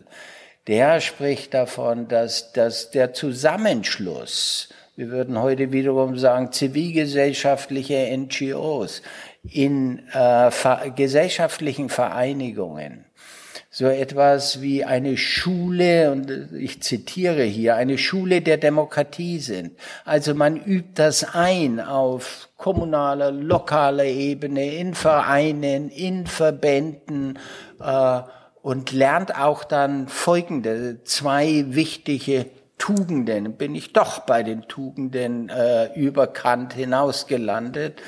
Und die Tugenden heißt Empathie für die andere Position, zuhören können zur anderen Position, sie nicht gleich ausschließen und Kompromissfähigkeit. Äh, man lernt auch Kompromisse zu schließen Und äh, das sind Lehren, äh, die äh, uns doch deutlich machen, mit den Institutionen allein ist es nicht getan.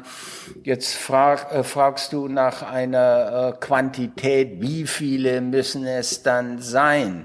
Ich würde sagen, äh, es sollte eine Mehrheit sein, äh, von denen, die sich, wird sich nicht unbedingt immer einmischen in die Politik. Aber es sollten auch Wahlbeteiligungen sein, äh, die nicht unter 70 Prozent fallen. Äh, äh, es gibt Sonderfälle wie in der Schweiz, wo das bei 45 Prozent die Wahlbeteiligung liegt, aber man hat ein ausdifferenziertes System von Volksentscheiden und von Referenten und hat praktisch zwei äh, Säulen in der äh, Demokratie. Aber nehmen wir nochmal Polen. Da fällt es unter, 59, unter 50 Prozent bisweilen, die Beteiligung. Das halte ich für zu wenig. Äh, und äh, Wahlbeteiligung ist nicht alles, aber wir wissen, je geringer die Wahlbeteiligung ist, umso höher ist die soziale Selektivität. Das heißt, das ist auch eine Kritik von mir, auch in dem Buch geäußert, äh, dass äh, das Drittel oder noch mehr, das sich raushält aus so demokratischen Wahlen, das nicht abstimmt, ist nicht quer durch die Schichten, Klassen äh, äh, verteilt, sondern das sind die unteren Schichten vor allen Dingen die nicht wählen gehen. Und die hätten es besonders nötig, weil sie die Politik brauchen, damit sie bessere Chancen haben. Der Markt allein richtet sie ihnen nicht. Vielleicht kommen wir nochmal dazu bei Demokratie und Kapitalismus. Aber äh, die Frage nach der Zahl der Menschen richtet sich ja vielleicht auch eher so in die Richtung, wie schafft es ein Staat, ein alternder, in einer alternden Gesellschaft seine Funktionsfähigkeit aufrechtzuerhalten? Und das hat ja dann wahrscheinlich auch Auswirkungen auf die Funktionsfähigkeit der Demokratie. Insofern äh, meine nächste Frage zur Beziehung zwischen Staat und Demokratie. Kann ein Failed State eigentlich eine Demokratie sein? Nochmal ein Failed State. Nein. Warum nicht? Es braucht ein Minimum an äh, staatlicher äh, Herrschaft, die muss allerdings demokratisch legitimiert sein.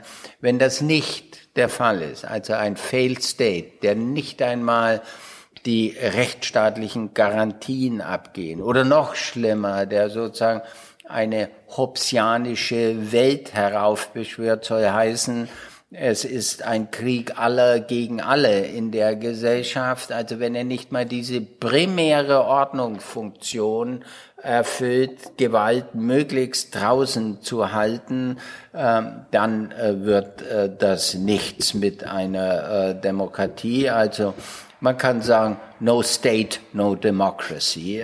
das erscheint mir doch eine wichtige Erkenntnis. Und alle, die libertär davon träumen, ich habe das selbst mal getan geglaubt, Band 3 Marx Engels, die deutsche Ideologie. Irgendwann stirbt der Staat ab und die Gesellschaft reguliert sich selbst. Äh, ein wunderbarer äh, Traum, äh, der aber weit davon entfernt ist, irgendeine akzeptable Realisierungsform zu finden. Also es braucht einen Staat äh, für die prinzipiellen Ordnungsfunktionen. Ich äh, bin ein Anhänger dafür, dass es auch ein Sozialstaat, also nicht ein nur ein Ordnungsstaat, sondern ein Sozialstaat äh, gibt, weil er mehr gleiche, und das ist ein demokratisches Argument, mehr gleiche Partizipationsbedingungen schaffen kann, als äh, ein Staat, der solche sozialstaatlichen Sicherungsgarantien nicht ab, äh, äh, äh, nicht besitzt. Also das äh, erscheint mir als ein ziemlich wichtigen Punkt. War ja natürlich auch ein bisschen eine überspitzte Frage. Es ist natürlich logisch, dass ohne Staat Demokratie auch faktisch nicht zu organisieren ist. Aber vielleicht doch mal so, nochmal zurück dazu. Welche Beziehungen haben denn Staat und Demokratie zueinander? Na, das ist unterschiedlich. Da würde ich mich nicht unbedingt festlegen. Ich habe jetzt zwar gesagt, äh, ein äh, demokratischer Staat muss irgendwo auch ein sozialer Staat sein. Wir haben sogar, wir haben das in, in unserer Verfassung, ja, steht im Grundgesetz, Grundgesetz ja. verbrieft und das halt drüber steht noch die Schuldenbremse. Das halte ich für richtig. Die, über die Schuldenbremse kann man äh, trefflich streiten. Und, äh ich ich sage das ein bisschen sarkastisch. Meine Hörerinnen und Hörer wissen, dass ich nicht so viel von der Schuldenbremse halte. Äh, jedenfalls nicht im Grundgesetz. Ich finde auch, sie wird über alles gestellt, auch über diese Sozialstaatskomponente. Ja, es ist... Äh bin, müsste jetzt nachdenken, ob ich äh, dir vollkommen äh, folge. Äh, ich bin eigentlich sehr stark keynesianisch orientiert. Das heißt, der Staat hat auch äh, in Konjunkturzyklen einzugreifen, diese Zyklen zu kletten. Ich glaube auch, dass der Staat, und das ist ja gegenwärtig ein Streit bei uns, industriepolitische Funktionen hat, um die Wettbewerbsfähigkeit einer Volkswirtschaft zu sichern, insbesondere in einer Welt, wo es andere Staaten tun. Und sie tun kein, es kein Widerspruch. Das Problem ist, die Schuldenbremse, wie sie interpretiert wird aktuell, verhindert das. Ja, aber man muss dazu sagen, und äh, das empört mich ein bisschen, äh, dass wir äh, es schaffen, trotz dieser von mir nicht besonders hoffierten äh, äh, Schuldenbremse, Sonder, sogenannte Sondervermögen zu schaffen. Äh, das heißt, die steht aber auch wieder im Grundgesetz. Sonderschulden zu schaffen. Und offensichtlich ging es äh, mit Ausnahme der Grünen und ich glaube, äh, Ausnahme der Linken und möglicherweise der AfD, ging es lässig durch, mal sozusagen 100 Milliarden für die Bundeswehr. Das war sogar dann eine Großtat rhetorischer und politischer Art, äh, die die Zeitenwende dann äh, möglich gemacht hat. Also äh, die Schuldenbremse ist etwas, was schnell bei der Kindergrundsicherung hochgehoben wird, aber ganz offensichtlich nicht in den Rüstungsfragen. Gut, dass wir gerade beim Krieg. Du hast ja richtig angestrichen und gearbeitet in dem Buch. Ja, natürlich. Ich spreche mit keinem Gast, wenn er ein Buch geschrieben hat und das Buch das Thema ist, wenn ich es nicht gelesen habe. Das wäre ja peinlich. Ja, schauen wir mal. äh, gut, dass du gerade Krieg angesprochen hast, dann schaffe ich ganz leger den Übergang zu dem nächsten Thema, nämlich Krieg und Demokratie. Beziehungsweise die Beziehung von Demokratien zum Krieg. Und da hast du in diesem Kapitel über Kant und seinen ewigen Frieden geschrieben. Ich lese mal kurz vor. In den Definitivartikeln seiner Friedensschrift formuliert Immanuel Kant drei entscheidende Voraussetzungen zum ewigen Frieden. Die Einzelstaaten sollen im Inneren auf republikanischen Verfassungen beruhen, das Völkerrecht soll auf einem föderativen Zusammenschluss freier Staaten gründen und durch die Ergänzung um ein öffentliches Menschenrecht zu einem Weltbürgerrecht fortgeschrieben werden. Erst wenn man sich in einer kontinuierlichen Annäherung an der Verwirklichung aller drei Staatsmaximen befindet, dürfe man sich schmeicheln, den Weg zum öffentlichen Frieden zu beschreiten. So leitest du sozusagen ähm, den Bereich ein, der sich mit Demokratie und Krieg beschäftigt. Welche, welche Beziehung haben Demokratien eigentlich zum Krieg? Ist das, was Kant geschrieben hat, so heute Realität? Nein, es ist nach wie vor eine Utopie, war damals eine besonders kühne Utopie, erscheint uns wieder eine kühne Utopie. Äh, Kant, wenn von Republiken spricht, wie gesagt, wir würden das heute Demokratien äh, nennen und haben schon festgestellt, dass weniger als äh, 100 äh, der Staaten, weniger als die Hälfte tatsächlich einigermaßen gut akzeptierte rechtsstaatliche äh, Demokratien sind. Äh, ein von allen anerkanntes Weltbürgerrecht kann nicht die Rede sein. Äh, äh, und wir erleben ja gegenwärtig auch Erschütterungen. Ähm,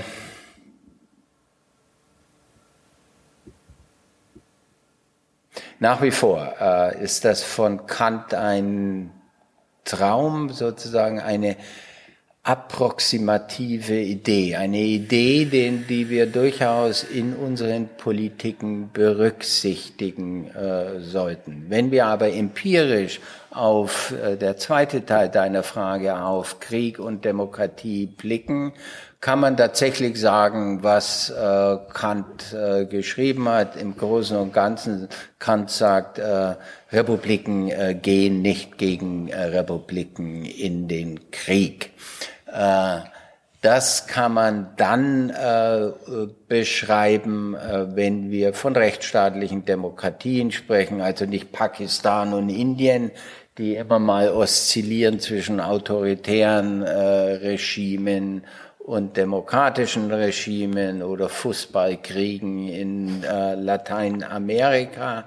Also die stabilen rechtsstaatlichen Demokratien gehen tatsächlich nicht in den Krieg gegen andere rechtsstaatliche Demokratien. Aber Demokratien gehen wohl in den Krieg, lancieren äh, diesen Krieg auch äh, gegen autoritäre Regime. Und nicht unbedingt, um diese Regime zu demokratisieren sondern das sind äh, geopolitische äh, Fragen äh, stehen im Raum, sicherheitspolitische, etwa im arabischen Raum. Also wir haben empirisch gesehen fast so viele Angriffskriege von Demokratien wie von autoritären Regimen. Es sind etwas mehr in autoritären äh, Regimen, aber die USA war vermutlich äh, das Land oder doch sicher das Land, das am häufigsten Kriege und Angriffskriege nach 45 geführt hat. Und äh, wir äh, haben ja die Situation von dem Irakkrieg, wo eine Gruppe der Neokons, der neokonservativen Republikaner, äh, um Wolfowitz und andere tatsächlich geglaubt haben, äh, es muss der Irak äh, das Regime gestürzt werden und dann stürzen alle anderen Diktaturen wie Dominosteine in der Region. Also sozusagen ein Demokratisierungskrieg. Äh, das haben nicht diese sleazy Figuren wie Dick Cheney und Don Rumsfeld äh, im Sinn gehabt, sondern die wollten sozusagen Saddam Hussein weghaben, um ihre Interessen in der Region äh, durchzusetzen. Also Demokratien führen durchaus Kriege und das sind nicht nur die Amerikaner waren ja insbesondere in der Entkolonialisierung Afrikas auch immer wieder Franzosen und Briten. Schwieriger wird die Sache und äh, darauf will ich mich jetzt vielleicht nicht einlassen mit Israel, das ja massiv bedroht wird von äh, arabischen Staaten, die das früher in die Verfassung eingeschrieben hatten, in ihre Präambeln, die Juden ins Meer zu treiben. Äh, dass äh, man hat sozusagen präemptive Kriege durch Israelis, durch Israel gehabt, äh, wo man sozusagen einem Angriff vorweggekommen ist. Das ist zum Teil äh, gedeckt auch durch äh, das Völkerrecht. Äh, Israel ist ein sehr besonderer Fall mit einer sehr besonderen Institution. Wollte ich gar nicht anschneiden. Hm. Ich wollte eher so im allgemeinen Theoretischen bleiben. Dieser Begriff eines gerechten Krieges ist für alle Nationen, die Krieg führen, natürlich besonders wichtig.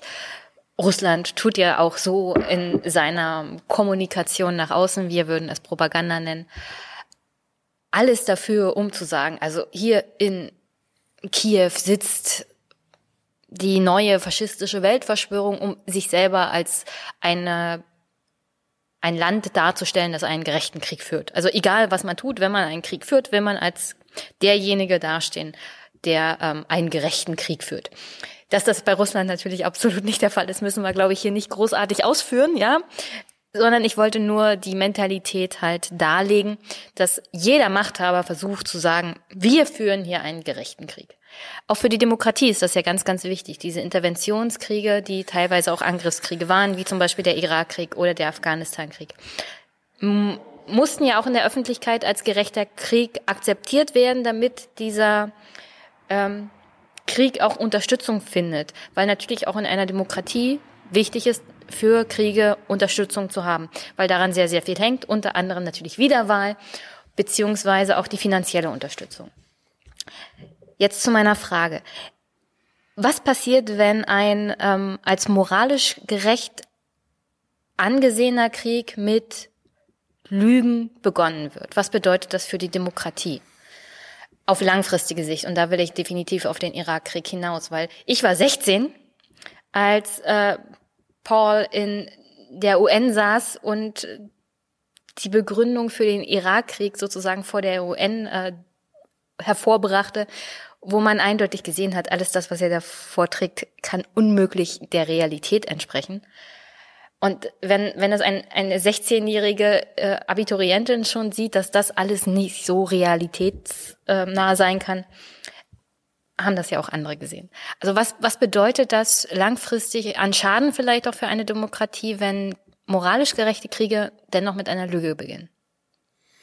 Weil, weil wir können uns sicherlich darauf einigen, dass Saddam Hussein jetzt nicht gerade jemand ist, der unbedingt an der Macht bleiben musste. Ja, ja, absolut nicht. Aber dadurch wird ein Krieg nicht sofort moralisch gerechtfertigt.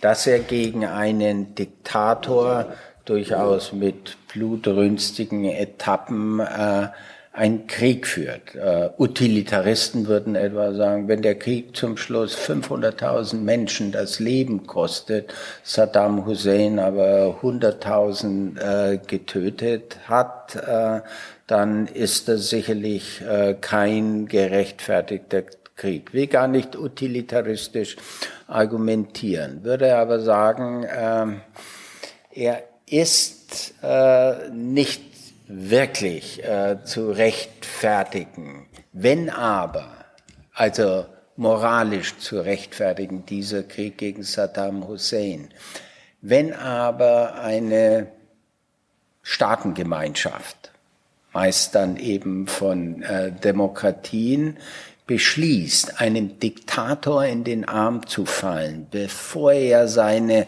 Untertanen skalpiert, tötet, foltert und das in einer äh, massiven äh, Dimension, also etwa in der Dimension, äh, den die Nazis gegen äh, die Juden äh, begonnen haben. Dann hat das auch moralische gute Gründe aber es muss sozusagen verhindert werden, dass massenhaft weitere äh, Menschen getötet werden. Und äh, jemand, äh, der sich mit diesem gerechten äh, Kriege in der Neuzeit oder in der Gegenwart beschäftigt hat, das ist Michael Walzer, äh, ein, ein amerikanischer äh, Philosoph, äh, etwas auf der kommunitaristischen Seite, der, der hat ein Buch geschrieben, Just and Unjust Wars. Und da nimmt er dieses Beispiel auch von den Nazis auf. Er hat das Buch vor dem Irakkrieg geschrieben und äh, sich im Irakkrieg äh, dann eher etwas unentschieden geäußert. Aber es ist eine moralisch ganz schwierige Frage und äh, letztendlich hat dieser Krieg ja auch äh, Folgen gezeitigt, die die Intervenierer nicht wollten. Sie haben nämlich einen Staat zerstört. Das war das Problem. Sie haben nicht nur Saddam Hussein gestürzt, sondern diesen Staat gewissermaßen auseinandergenommen und sich nicht darum gekümmert, wie ein äh, Ersatzstaat aufzurichten ist in kurzer Zeit. Und ohne diesen Krieg hätte es den IS nicht gegeben, hätte es all diese äh, Folgeexzesse äh, nicht gegeben. Also im Nachhinein, dieser Krieg, würde ich sagen, hat von vornherein mit nicht nur einer Lüge begonnen, die grotesk war, sondern im Nachhinein, in den Konsequenzen, die dieser Krieg gezeitigt hat, war sicherlich kein rechtfertigbarer äh, äh, Krieg.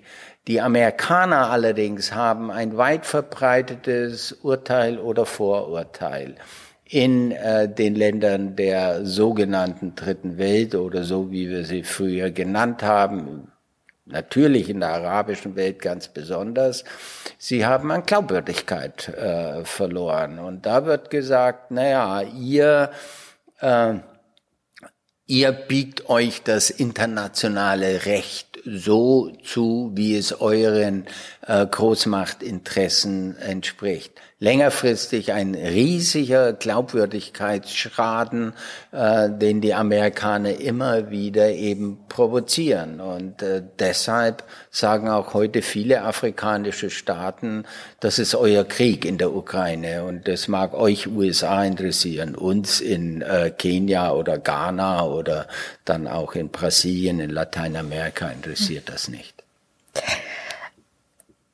Wie weit dürfen Demokratien im Krieg eigentlich gehen? Und da will ich vor allem auf die Frage hinaus, kann eine Demokratie Menschen zwingen, für sie zu sterben? Und was sind die Folgen?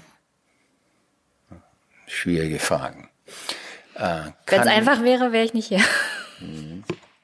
Das sind so Fragen, die mich auch beschäftigen. also sicherlich äh, kann eine Demokratie nicht für jedwede äh, Kriege äh, die Bürger und äh, Bürgerinnen dazu zwingen, als Soldaten ihr Leben aufs Spiel zu setzen. Das auf keinen Fall. Das ist nicht äh, abgesichert allein durch die Tatsache, dass es eine Demokratie ist. Verteidigungskriege. Nehmen wir nochmal den Verteidigungskrieg der Ukraine.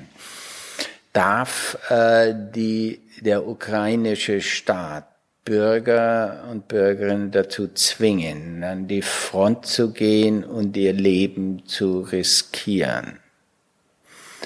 Rechtlich ist das sicherlich möglich, sonst würde man sich, äh, würden Demokratien sich ihre Verteidigungsfähigkeit selbst entziehen.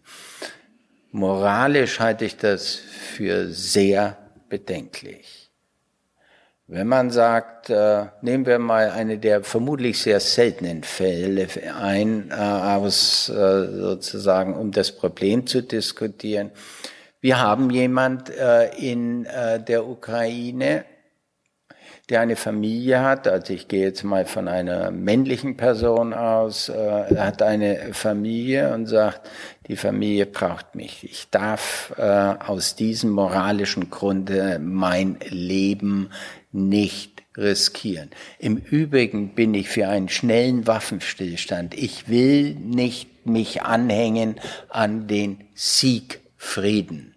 Soll der nicht das Recht der Verweigerung haben? Das ist eine ganz schwierige Frage und äh, äh, würde ich ungern sozusagen aus dem Handgelenk äh, äh, beurteilen, aber man darf selbst in einem Verteidigungskrieg aus bestimmten moralischen Gründen nicht alle dazu zwingen, das Land zu verteidigen. Und äh, wie das sich empirisch verhält in, in Ukraine, darüber möchte ich auch nicht spekulieren. Letzte Frage zum Thema Demokratie und Krieg. Können Kriege Geburtshelfer für Demokratien sein? Also das ist ja vor allem auch hier vor dem Hintergrund des Ukraine-Krieges wichtig. Also könnten, könnte man sich vorstellen, Russland wird eine Demokratie, weil sie den Krieg dermaßen verlieren, dass das System zusammenbricht? Oder auch demokratisiert sich die Ukraine durch den Krieg noch weiter? Ich würde gerne diese Frage in zwei aufspalten. Die erste ist die allgemeine, die du genannt hast. Äh, können Kriege Geburtshelfer sein für die Demokratie? Ja, wir haben empirische äh, Belege und äh, die sind insbesondere nach 1945 sichtbar geworden. Das barbarischste Regime der Geschichte, das Nazi-Regime, zwölf Jahre lang äh, wurde äh, doch Schritt für Schritt in eine gut funktionierende Demokratie in Deutschland überführt. Äh, der Faschismus in Italien ist gestürzt worden. Eine, Regie, eine äh, Demokratie hat sich dort entwickelt. In Japan, auch in Österreich äh, haben wir das nach 45 gesehen. Also wir haben Fälle. Wir haben sogar einen anderen Fall näher an unserer Zeitrechnung noch, nämlich jenen der Generäle in Argentinien auf den Falklands oder Malvinen, wie man das auch nennen mag, äh, ein Krieg, den das äh, Generalsregime begonnen hat, um von innenpolitischen äh, äh, Schwierigkeiten abzulenken. Es verliert äh, und hat unterschätzt den äh, militärischen Willen von Margaret Thatcher, verliert und muss abdanken. Auch das haben wir, wo ein Krieg dann zum Geburtshelfer äh, wird. Allerdings darf man nicht erwarten, wenn eine autoritäre Macht besiegt wird, dass sie dann irgendwie äh, genügend Kräfte hat, die so weitsichtig sind. Also wir müssen es nun mit einem anderen, menschenfreundlicheren, bürgerinnenfreundlichen Regime äh, äh, zu tun haben. Wir werden jetzt eine Demokratie. Ich will das tatsächlich an dem Beispiel, dass du äh, provozierenderweise hier auf den Tisch gelegt hast, ist es nicht so, äh, dass äh, Russland dann, wenn es den Krieg verliert, äh, zur Demokratie wird oder werden kann. Hoch unwahrscheinlich, wenn man sich mal sieht, wie voraussetzungsvoll auch nach verlorenen Kriegen die, ein Demokratisierungsprozess ist. Äh, Italien, Österreich, Deutschland und sogar teilweise Japan äh, hatten rechtsstaatliche und demokratische Strukturen, hatten starke Akteure, hatten eine Garantiemacht im Hintergrund oder Garantiemächte, die drei westlichen Alliierten, die die Demokratisierung unterstützt, wenn nicht gar beaufsichtigt haben. Wir haben in Russland eher zu erwarten, wenn das Regime auseinanderbricht, äh, eine äh, Situation von innerstaatlichen äh, Kriegen, von Bürgerkriegen, von Sezessionsbestrebungen im kaukasischen Gürtel, weiter im Osten möglicherweise. Also wir haben eher eine, äh, ein Aufkommen einer noch einmal einer Hobbschen Welt zu befürchten. Oder aber wir haben ein neues Gewaltregime von Gewaltapparaten. Das heißt, das kann nur die Armee sein, plus diese äh, doch weit äh, verbreiteten und tief verwurzelten Geheimdienste im äh, Regime, die sozusagen eine alternative autokratische Regimeform äh, finden. Wir haben weder demokratische Parteien, wir haben keine demokratischen Traditionen, wir haben eine vielleicht in, in den Großstädten eine kleine Schicht, die sich in demokratischen NGOs und demokratischer Dissidenz organisiert. Wir haben aber nicht diese äh, massiven bürgerlichen, rechtsstaatlichen, partizipatorischen und demokratischen Voraussetzungen, die eine Demokratie benötigt. Nicht, dass es nicht auch Russland lernen kann, aber es ist die unwahrscheinlichste Alternative zu dem Putin-Regime und das äh, ist nicht nur meine spezielle Meinung, sondern wenn Sie Osteuropa-Historiker von internationalem Zuschnitt oder Russland-Historiker wie Jörg Barbarowski lesen, der teilt diese Position ziemlich deutlich. Kommen wir mal zu dem nächsten Abschnitt, über den ich sicherlich selber alleine eine Stunde reden könnte, aber ich versuche es zusammenzustauchen, damit mir der Politikwissenschaftler hier nicht vom Stuhl fällt. Es geht um Demokratie und die Beziehung zum Kapitalismus. Da lese ich mal kurz vor. Der Erfolg der Demokratie im letzten Viertel des 20. Jahrhunderts war beeindruckend, doch dieser Erfolg verblasst im Vergleich zur globalen Ausbreitung des Kapitalismus. Misst man die Demokratisierung mit der weiten Elle eines minimalistischen Verständnisses, so ließ sich im Jahr 2120 Länder von knapp 200 Staaten als Electoral Democracies bezeichnen. Misst man jedoch mit dem anspruchsvollen Maßstab der rechtsstaatlichen liberalen Demokratie, schrumpft diese Zahl schon damals laut Rarities of Democracy auf 39 Länder. Im Jahr 2020 zählt das Forschungsnetzwerk VIDEM nur noch 32 Liberal Democracies. Historisch gilt, keine entwickelte Demokratie ist bisher ohne den Kapitalismus ausgekommen. Vice versa trifft dies nicht zu.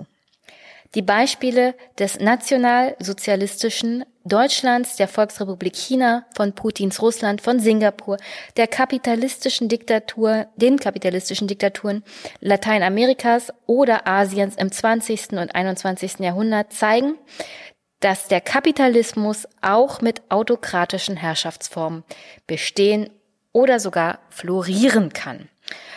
An anderer Stelle hast du in einem Interview mal gesagt, dass Demokratie und Kapitalismus zwangsverheiratet sind. Wie muss ich denn mir die Beziehung zwischen Demokratie und Kapitalismus in einer Zwangsehe vorstellen? Metaphern sind immer äh, mit einem gewissen Risiko behaftet und äh, ich glaube, diese Überschrift der Zwangsverheiratung ist eher die äh, Erfindung der Journalistin, die mich äh, interviewt hat, äh, als meine selbst. Ich würde sie in der Sache teilen, ob ich so formulieren würde, ist äh, vielleicht nebensächlich. Man muss sich das so vorstellen, die Demokratie kommt nicht aus ohne, ich sage jetzt mal zunächst, den Kapitalismus. Klammer auf, später wird man über die Kapitalismen zu sprechen haben. Also der Kapitalismus, die Demokratie braucht den Kapitalismus deshalb, weil er ein Gegengewicht gegen die staatliche Macht bildet. Er differenziert Gesellschaften aus. Er äh, gibt den Menschen die Möglichkeit, Eigentum äh, zu erwerben und Eigentum zu behalten. Das gilt als ein Menschenrecht und zwar als ein Menschenrecht der ersten äh, Generation. Da reden wir nicht über vier Wochen Urlaub garantiert menschenrechtlich. Es geht ja so weit mittlerweile, diese Debatte. Also, der äh, Kapitalismus bietet Gegengewicht. Er ist äh, eine Voraussetzung für äh, blühende Zivilgesellschaften. Gegenpositionen werden sichtbar.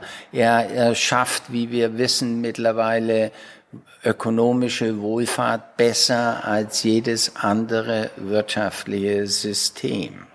Und die Menschen wollen diese. Sie wollen ein System, äh, das äh, Wohlfahrt, wirtschaftliche Wohlfahrt schafft. Und äh, selbst wenn man sehr etatistisch orientiert ist, braucht man eine gut funktionierende Wirtschaft, eine prosperierende, die Ressourcen freisetzt, um in der Gesellschaft äh, soziale Leistungen äh, verteilen zu können. Also das ist die, der Zwang, äh, der da ist. Aber äh, Zwang hat immer Nebenwirkungen und äh, die können erheblich sein. Und äh, der Kapitalismus produziert immer wieder geradezu programmatisch Ungleichheit. Aus der Ungleichheit erwächst unter anderem Leistungswillen, Risikowillen mit seinen Energien und auch seinen äh, Eigentum und Vermögen einzusteigen in riskante, äh, nicht absehbare Investitionen. Also äh, er schafft Ungleichheit und Ungleichheit ist etwas, was Gift für die Demokratie ist. Es gibt ein Gleichheitsprinzip, und das Gleichheitsprinzip, will er sofort dazu sagen, ist ein rechtliches und politisches, nicht ein ökonomisches sofort. Aber jetzt kommt der Zusammenhang, der problematisch ist für die Demokratie.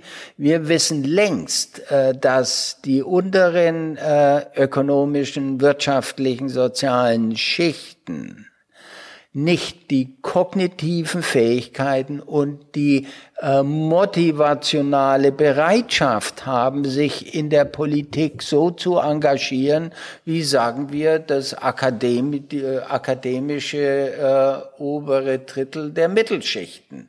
Die äh, beteiligen sich. Also die Demokratie hat Gleichheit als ein Grundprinzip und der Kapitalismus Ungleichheit. Und beide funktionieren nicht, wenn sie ihre Gleichheit oder Ungleichheit nicht weiter verfolgen. Deshalb, jetzt sage ich ein Wort noch zu diesen Varieties of Capitalism. Also die gibt's nicht nur diese Varianten in der Demokratie, sondern auch im Kapitalismus und äh, wir haben nach 89 gesehen, äh, wie sich etwa das, äh, die frühere Sowjetunion in unterschiedliche Kapitalismen aufgelöst hat, äh, entweder in autoritär gelenkten Kapitalismus in Russland selbst, häufig mit einem, mit neoliberalen Komponenten drin, aber man muss sagen, es ist ein ein Oligarchenkapitalismus. Als solcher hat er sich im Übrigen auch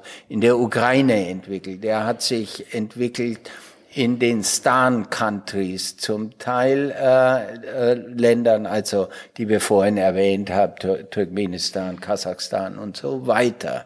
Wir haben das äh, in der größten Transformation gesehen in China, schon vor 89. Äh, Teng Xiaoping hat äh, die, den Startschuss mit in China gegeben, einen ebenfalls autoritären Kapitalismus. In Russland würde ich sagen und der Ukraine und vielen der Nachfolgestaaten haben wir einen oligarchischen und dort haben wir einen sehr stärker zentralistisch gelenkten äh, Kapitalismus, der allerdings den Kapitalisten auf dem Arbeitsmarkt in den Unternehmen Freiheiten gewährt, äh, die wir in äh, den sozialstaatlichen Demokratien in, Osteuropa, in, in Westeuropa nie gewährleisten äh, würden.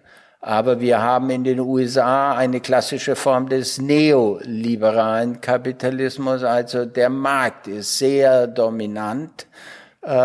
Oder wir haben in Westeuropa und Nordeuropa äh, sozialstaatliche, sozialen Kapitalismus. Und ich würde behaupten, der soziale und sozialstaatliche Kapitalismus ist am ehesten kompatibel mit einer hochentwickelten Demokratie und fördert diese unter Umständen und stört sie weniger. Der deregulierte Finanzkapitalismus oder auch Casino-Kapitalismus hat jetzt zu verschiedenen Finanz- und Wirtschaftskrisen, unter anderem ja auch schon 2008 geführt. Was dazu führte, dass vor allem Banken und Finanzinstitute mit dem Wort systemrelevant gerettet werden mussten und das Wort bedeutete dann auch, dass jegliche Debatte darum erstickt wurde. 2020 und 2021 kam das Wort wieder in der Pandemie.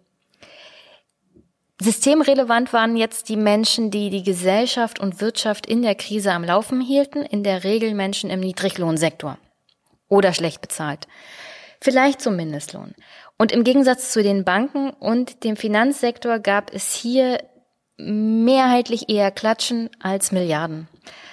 Was bedeutet das für die Demokratie, wenn Menschen sehen, also Banken systemrelevant werden gerettet, Menschen systemrelevant werden beklatscht?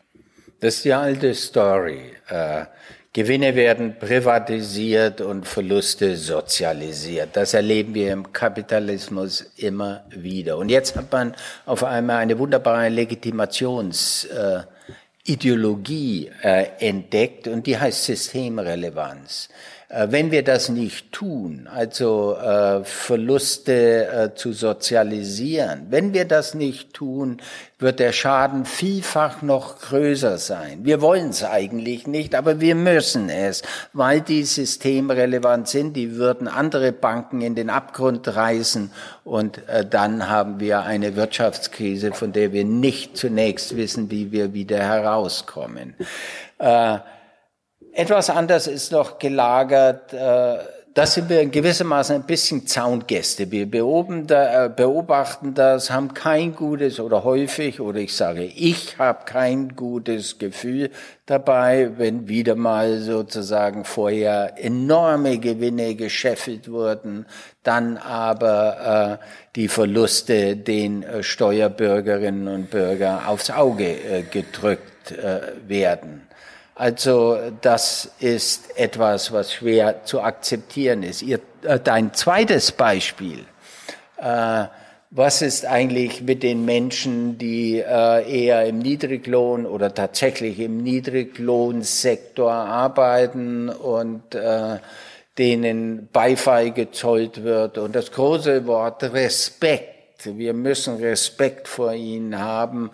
Äh, zu Recht ausgesprochen wird, aber es folgen keine materiellen Kompensationen, keine materiellen Gratifikationen, kein das, was den Menschen eigentlich zusteht. Und die Eigentumsstruktur bleibt unberührt davon. Und die äh, Krankenschwestern oder äh, Helfer in äh, Altersheimen äh, die äh, in Stress genommen worden sind, bleiben weiter in ihren ökonomischen äh, untergeordneten Positionen und ein Börsianer verdient ein Hundertfaches äh, von ihnen. Das ist gewissermaßen ein sozialer Sprengsatz, der in Demokratien vorhanden ist.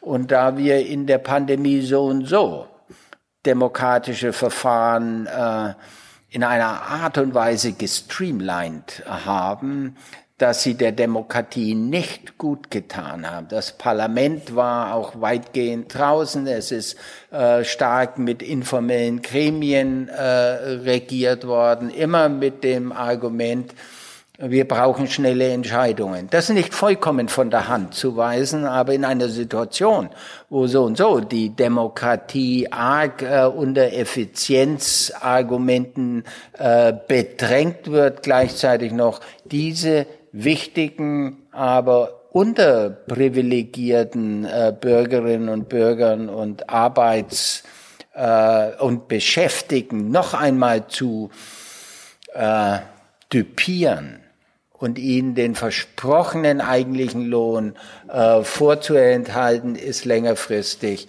äh, sicherlich eher Sand im Getriebe und nicht Öl der Dem im Getriebe der Demokratie. Also gute Überleitung zu dem nächsten Thema, nämlich die Frage der Zeit in einer Demokratie. Ja. Also welche Rolle spielt Zeit für unsere Demokratie heute noch? Nehmen wir uns denn für alles das, was auch viel Zeit in Anspruch nimmt, in einer Demokratie genug Zeit? Nein. Es gibt einen Druck. Es gibt einen realen Druck, den wir in Krisen wie der Pandemie gesehen haben, möglicherweise auch in der Finanz- und Währungskrise, wo schnelles Handeln wichtig äh, war. Allerdings äh, haben wir schon unter der Kanzlerin Merkel in der Währungs- und Finanzkrise einen unsittlichen Antrag ans Parlament gehört, wo gesagt worden ist, ihr habt nicht viel Zeit zu entscheiden. Wenn ihr nicht das binnen einer Woche tut, drehen die Märkte in Turbulenzen. Wir haben das dann wieder erlebt äh, in der äh, Corona-Pandemie, wo stark exekutiv durchgegriffen wurde, das Parlament bisweilen an den Rand äh, gedrängt worden ist, auch immer wieder Entscheidungen der Exekutive, Verordnungen kassiert werden mussten von Verwaltungsgerichten, weil sie nicht rechtmäßig waren. Wir haben das jetzt sogar wieder gehabt. Man sieht, es schleifen sich bestimmte habituelle Politikweisen ein. Wir haben es jetzt wieder gehabt in äh, der, der Frage des Heizungsgesetzes. Nicht äh, des Heizungsgesetzes, wo erst äh, das Bundesverfassungsgericht, äh, nachdem es in einem Eilersuchen angerufen wurde, äh, sagen musste äh, der Regierung, ihr müsst den Abgeordneten mehr Zeit geben, damit sie ihr Recht auf Information wahrnehmen können. Demokratie braucht Zeit. Demokratie kann nie so schnell operieren wie äh, Transaktionen auf dem Finanzmarkt. Äh, es kann Ausnahmesituationen in Notständen geben.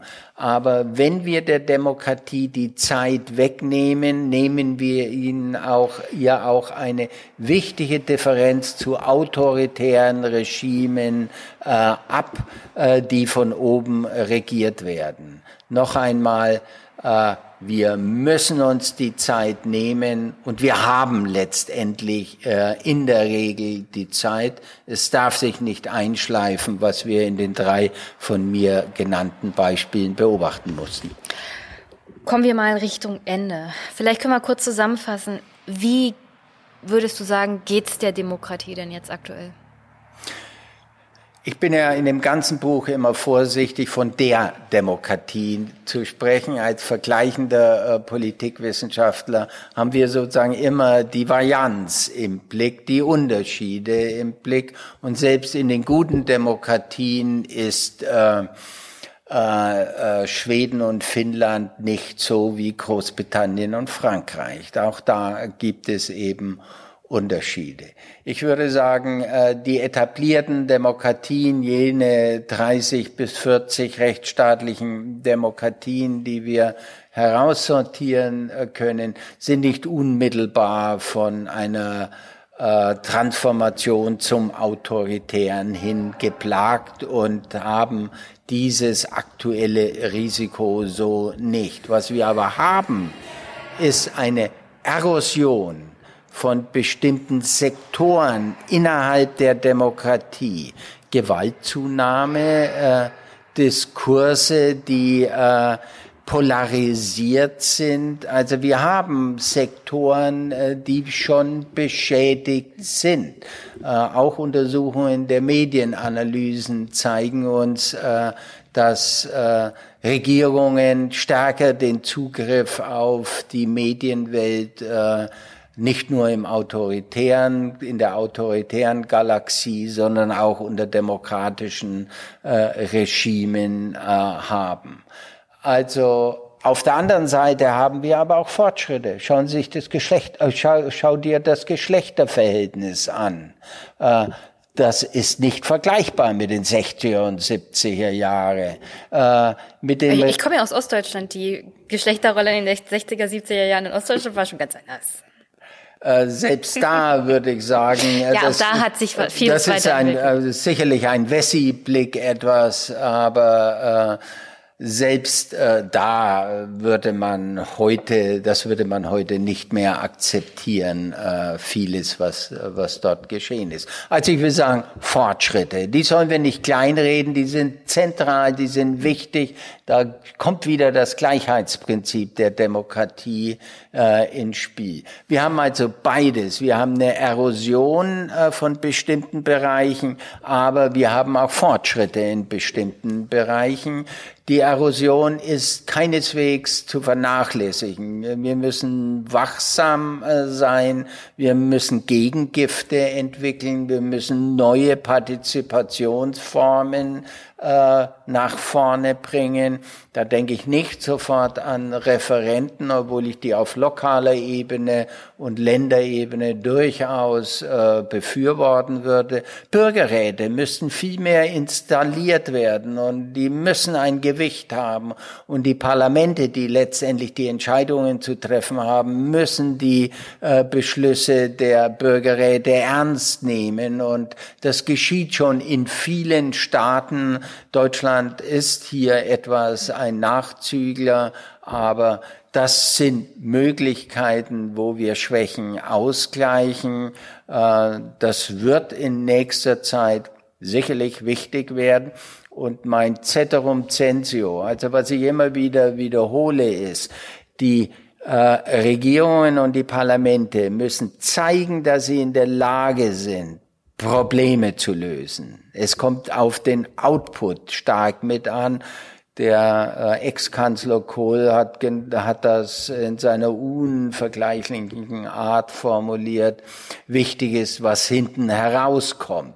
Aber es ist wichtig, die Bürger müssen die Leistungsfähigkeit der Regierungen und der Parlamente erkennen. Und sie müssen erkennen können, dass die Lasten, die mit diesen Transformationen verbunden sind, mit denen wir gegenwärtig konfrontiert sind, einigermaßen fair verteilt wird. Wenn hier wieder unfair verteilt wird und bestimmte Gruppen, die weniger Privilegierten in der Gesellschaft, die Hauptzeche zu zahlen haben, wird das äh, die Demokratie weiter beschädigen und destabilisieren. Und das ist die Resilienz, von der du dann auch im Buch schreibst. Ja, und ich glaube, wir haben nicht nur Krise, nicht nur Herausforderungen, sondern wir haben auch Resilienzfunktionen. Und eine ist diese Output-Funktion, die ich genannt habe, eine andere die Stärkung der Partizipation, eine dritte, die wichtiger geworden ist, als wir das je gedacht haben, nämlich eine saubere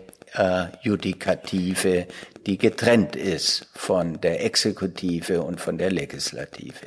Ich merke schon, ich könnte sicherlich noch eine Stunde mit dir sprechen. Ich würde Aber dann werden wir sicherlich von, vom Sicherheitsdienst rausgeschmissen. Ähm, wir haben musst, keinen Sicherheitsdienst hier. Du musst mehr trainieren. Albrecht hält fünf Stunden durch. Aber ich habe hier noch Obwohl eine. Er noch schneller redet als ich. Ja, das, daran sind die Hörer auch schon gewöhnt. Die stellen dann beim Hören die Geschwindigkeit runter. dann wird aus einem fünf Stunden Podcast ein acht Stunden Podcast und alle sind happy. Ich habe hier noch eine Hörerfrage. Unfertig schreibt, braucht Demokratie im Sinn des Böckenförderdiktums nicht vielleicht auch mal eine therapeutische Pause, um genesen zu können? Bin nicht sicher, ob man das mit Böckenförde unterlegen kann. Das berühmte Böckenförde-Theorem ist ja, dass die Demokratie auf Voraussetzungen aufruht, die sie selbst nicht produzieren kann. Das ist, das wären wir zurück bei der Tugendfrage und wie weit müssen Bürgerinnen und Bürger eine Demokratie unterstützen. Übrigens hat das Beckenförde stark auch auf die Religion bezogen, der er einer die christliche Religion, meiner äh, Erinnerung nach nimmt er die islamische aus in dieser Frage, dass die christliche, äh, aber das müsste ich nachlesen, bevor es einen Shitstorm gibt, aber das ist meine Erinnerung, die christliche Religion müsse diese Voraussetzungen mit produzieren. Das heißt aber auch ein Zusammenhalt, ein Verständnis derselben Gemeinschaft zuzugehören, hat auch was mit kulturellen Identitäten zu tun. Die dürfen aber nicht eng gesehen werden. Die dürfen auch nicht meiner Meinung nach christlich gesehen werden. Die können sehr gut mit humanitären Werten äh, doch auch aufgefüllt werden. Aber wir müssen untereinander, und das sind wir bei dem sozialen Kit, wir müssen ein gemeinsames äh, Verständnis der Zugehörigkeit mit entwickeln Und das lässt sich auch aus Böckenförder herauszulesen. Aber dass die Demokratie sich eine Auszeit nehmen könnte, äh, wie das äh, auf dem Arbeitsmarkt manchmal möglich ist oder im Basketballspiel, äh, das würde ich der, der Demokratie nicht raten. Okay, hast du noch eine Botschaft für die Hörerinnen und Hörer? Ja, wenn Sie das bis zum Schluss äh, durchgehalten haben oder einfach zu dem Schluss sich äh, vorgeklinkt haben, dann würde ich sagen, wir müssen uns einmischen. Äh, wir müssen uns einmischen, wir müssen kritisch sein, auch kritisch gegen uns, gegenüber unserem eigenen Lager. Ein äh, Lyriker der Bundesrepublik hat in den späten 60er Jahren gesagt, seid Sand im Getriebe der Welt, nicht Öl. Das sollten wir ernst nehmen. Das war Günter Eich und das meint auch uns selbst, uns selbst in unserem Lager hinterfragen, unsere links- und liberalen äh, Prinzipien äh, sind jeweils auch zu hinterfragen. Und was ich immer als progressiv angesehen habe, ist Kritik, auch kritische Positionen. Das ist übrigens mit Marx, wenn ich das einer gebürtigen Ostdeutschen äh, sagen darf, mit Marx auch ganz wichtig, auch gegenüber den eigenen Positionen kritisch sein. Dann funktioniert eine pluralistische Demokratie und nicht die eigenen Positionen überhöhen, immunisieren und unangreifbar machen. Als ob Marx was dafür könnte. Er war ja deutscher Philosoph, was aus seiner Philosophie dann gemacht wurde. Insofern, man kann sich ja nicht wehren, wenn man tot ist, als Philosoph gegen das, äh, wofür die eigene das eigene Geschaffene dann teilweise missbraucht wurde. Also das hat sich Marx sich sicherlich so nicht gedacht. Ein spannendes Thema, wenn ich mich zwei Jahre nach unserem langen Gespräch erholt habe, könnten wir auch, können wir gerne auch darüber sprechen. Ich habe nämlich meine Staatsexamensarbeit darüber geschrieben, ob der späte Engels den frühen Marx einfach nicht verstanden hat, aber ich habe ihn natürlich verstanden. Ah, natürlich. Und, äh, auch darüber lässt sich reden. Auch darüber lässt sich streiten. Ich danke recht herzlich und äh, ich frage mich, ob mein Gast weiß, wie mein Podcast heißt. Nein, ich bin ignorant. Ich fand das nämlich sehr lustig, deine Botschaft, sich einmischen. Das ist hier der Einmischen-Podcast. Oh. Also, also war das war die beste Botschaft ever. Nicht opportunistisch und das freut mich. Herzlichen Dank. Ich komme gerne wieder, Wolfgang. Und ähm, ich kann dein Buch nur wärmstens empfehlen. Es war mir eine Freude, es gelesen zu haben. Bis dann. Tschüssi. Ciao.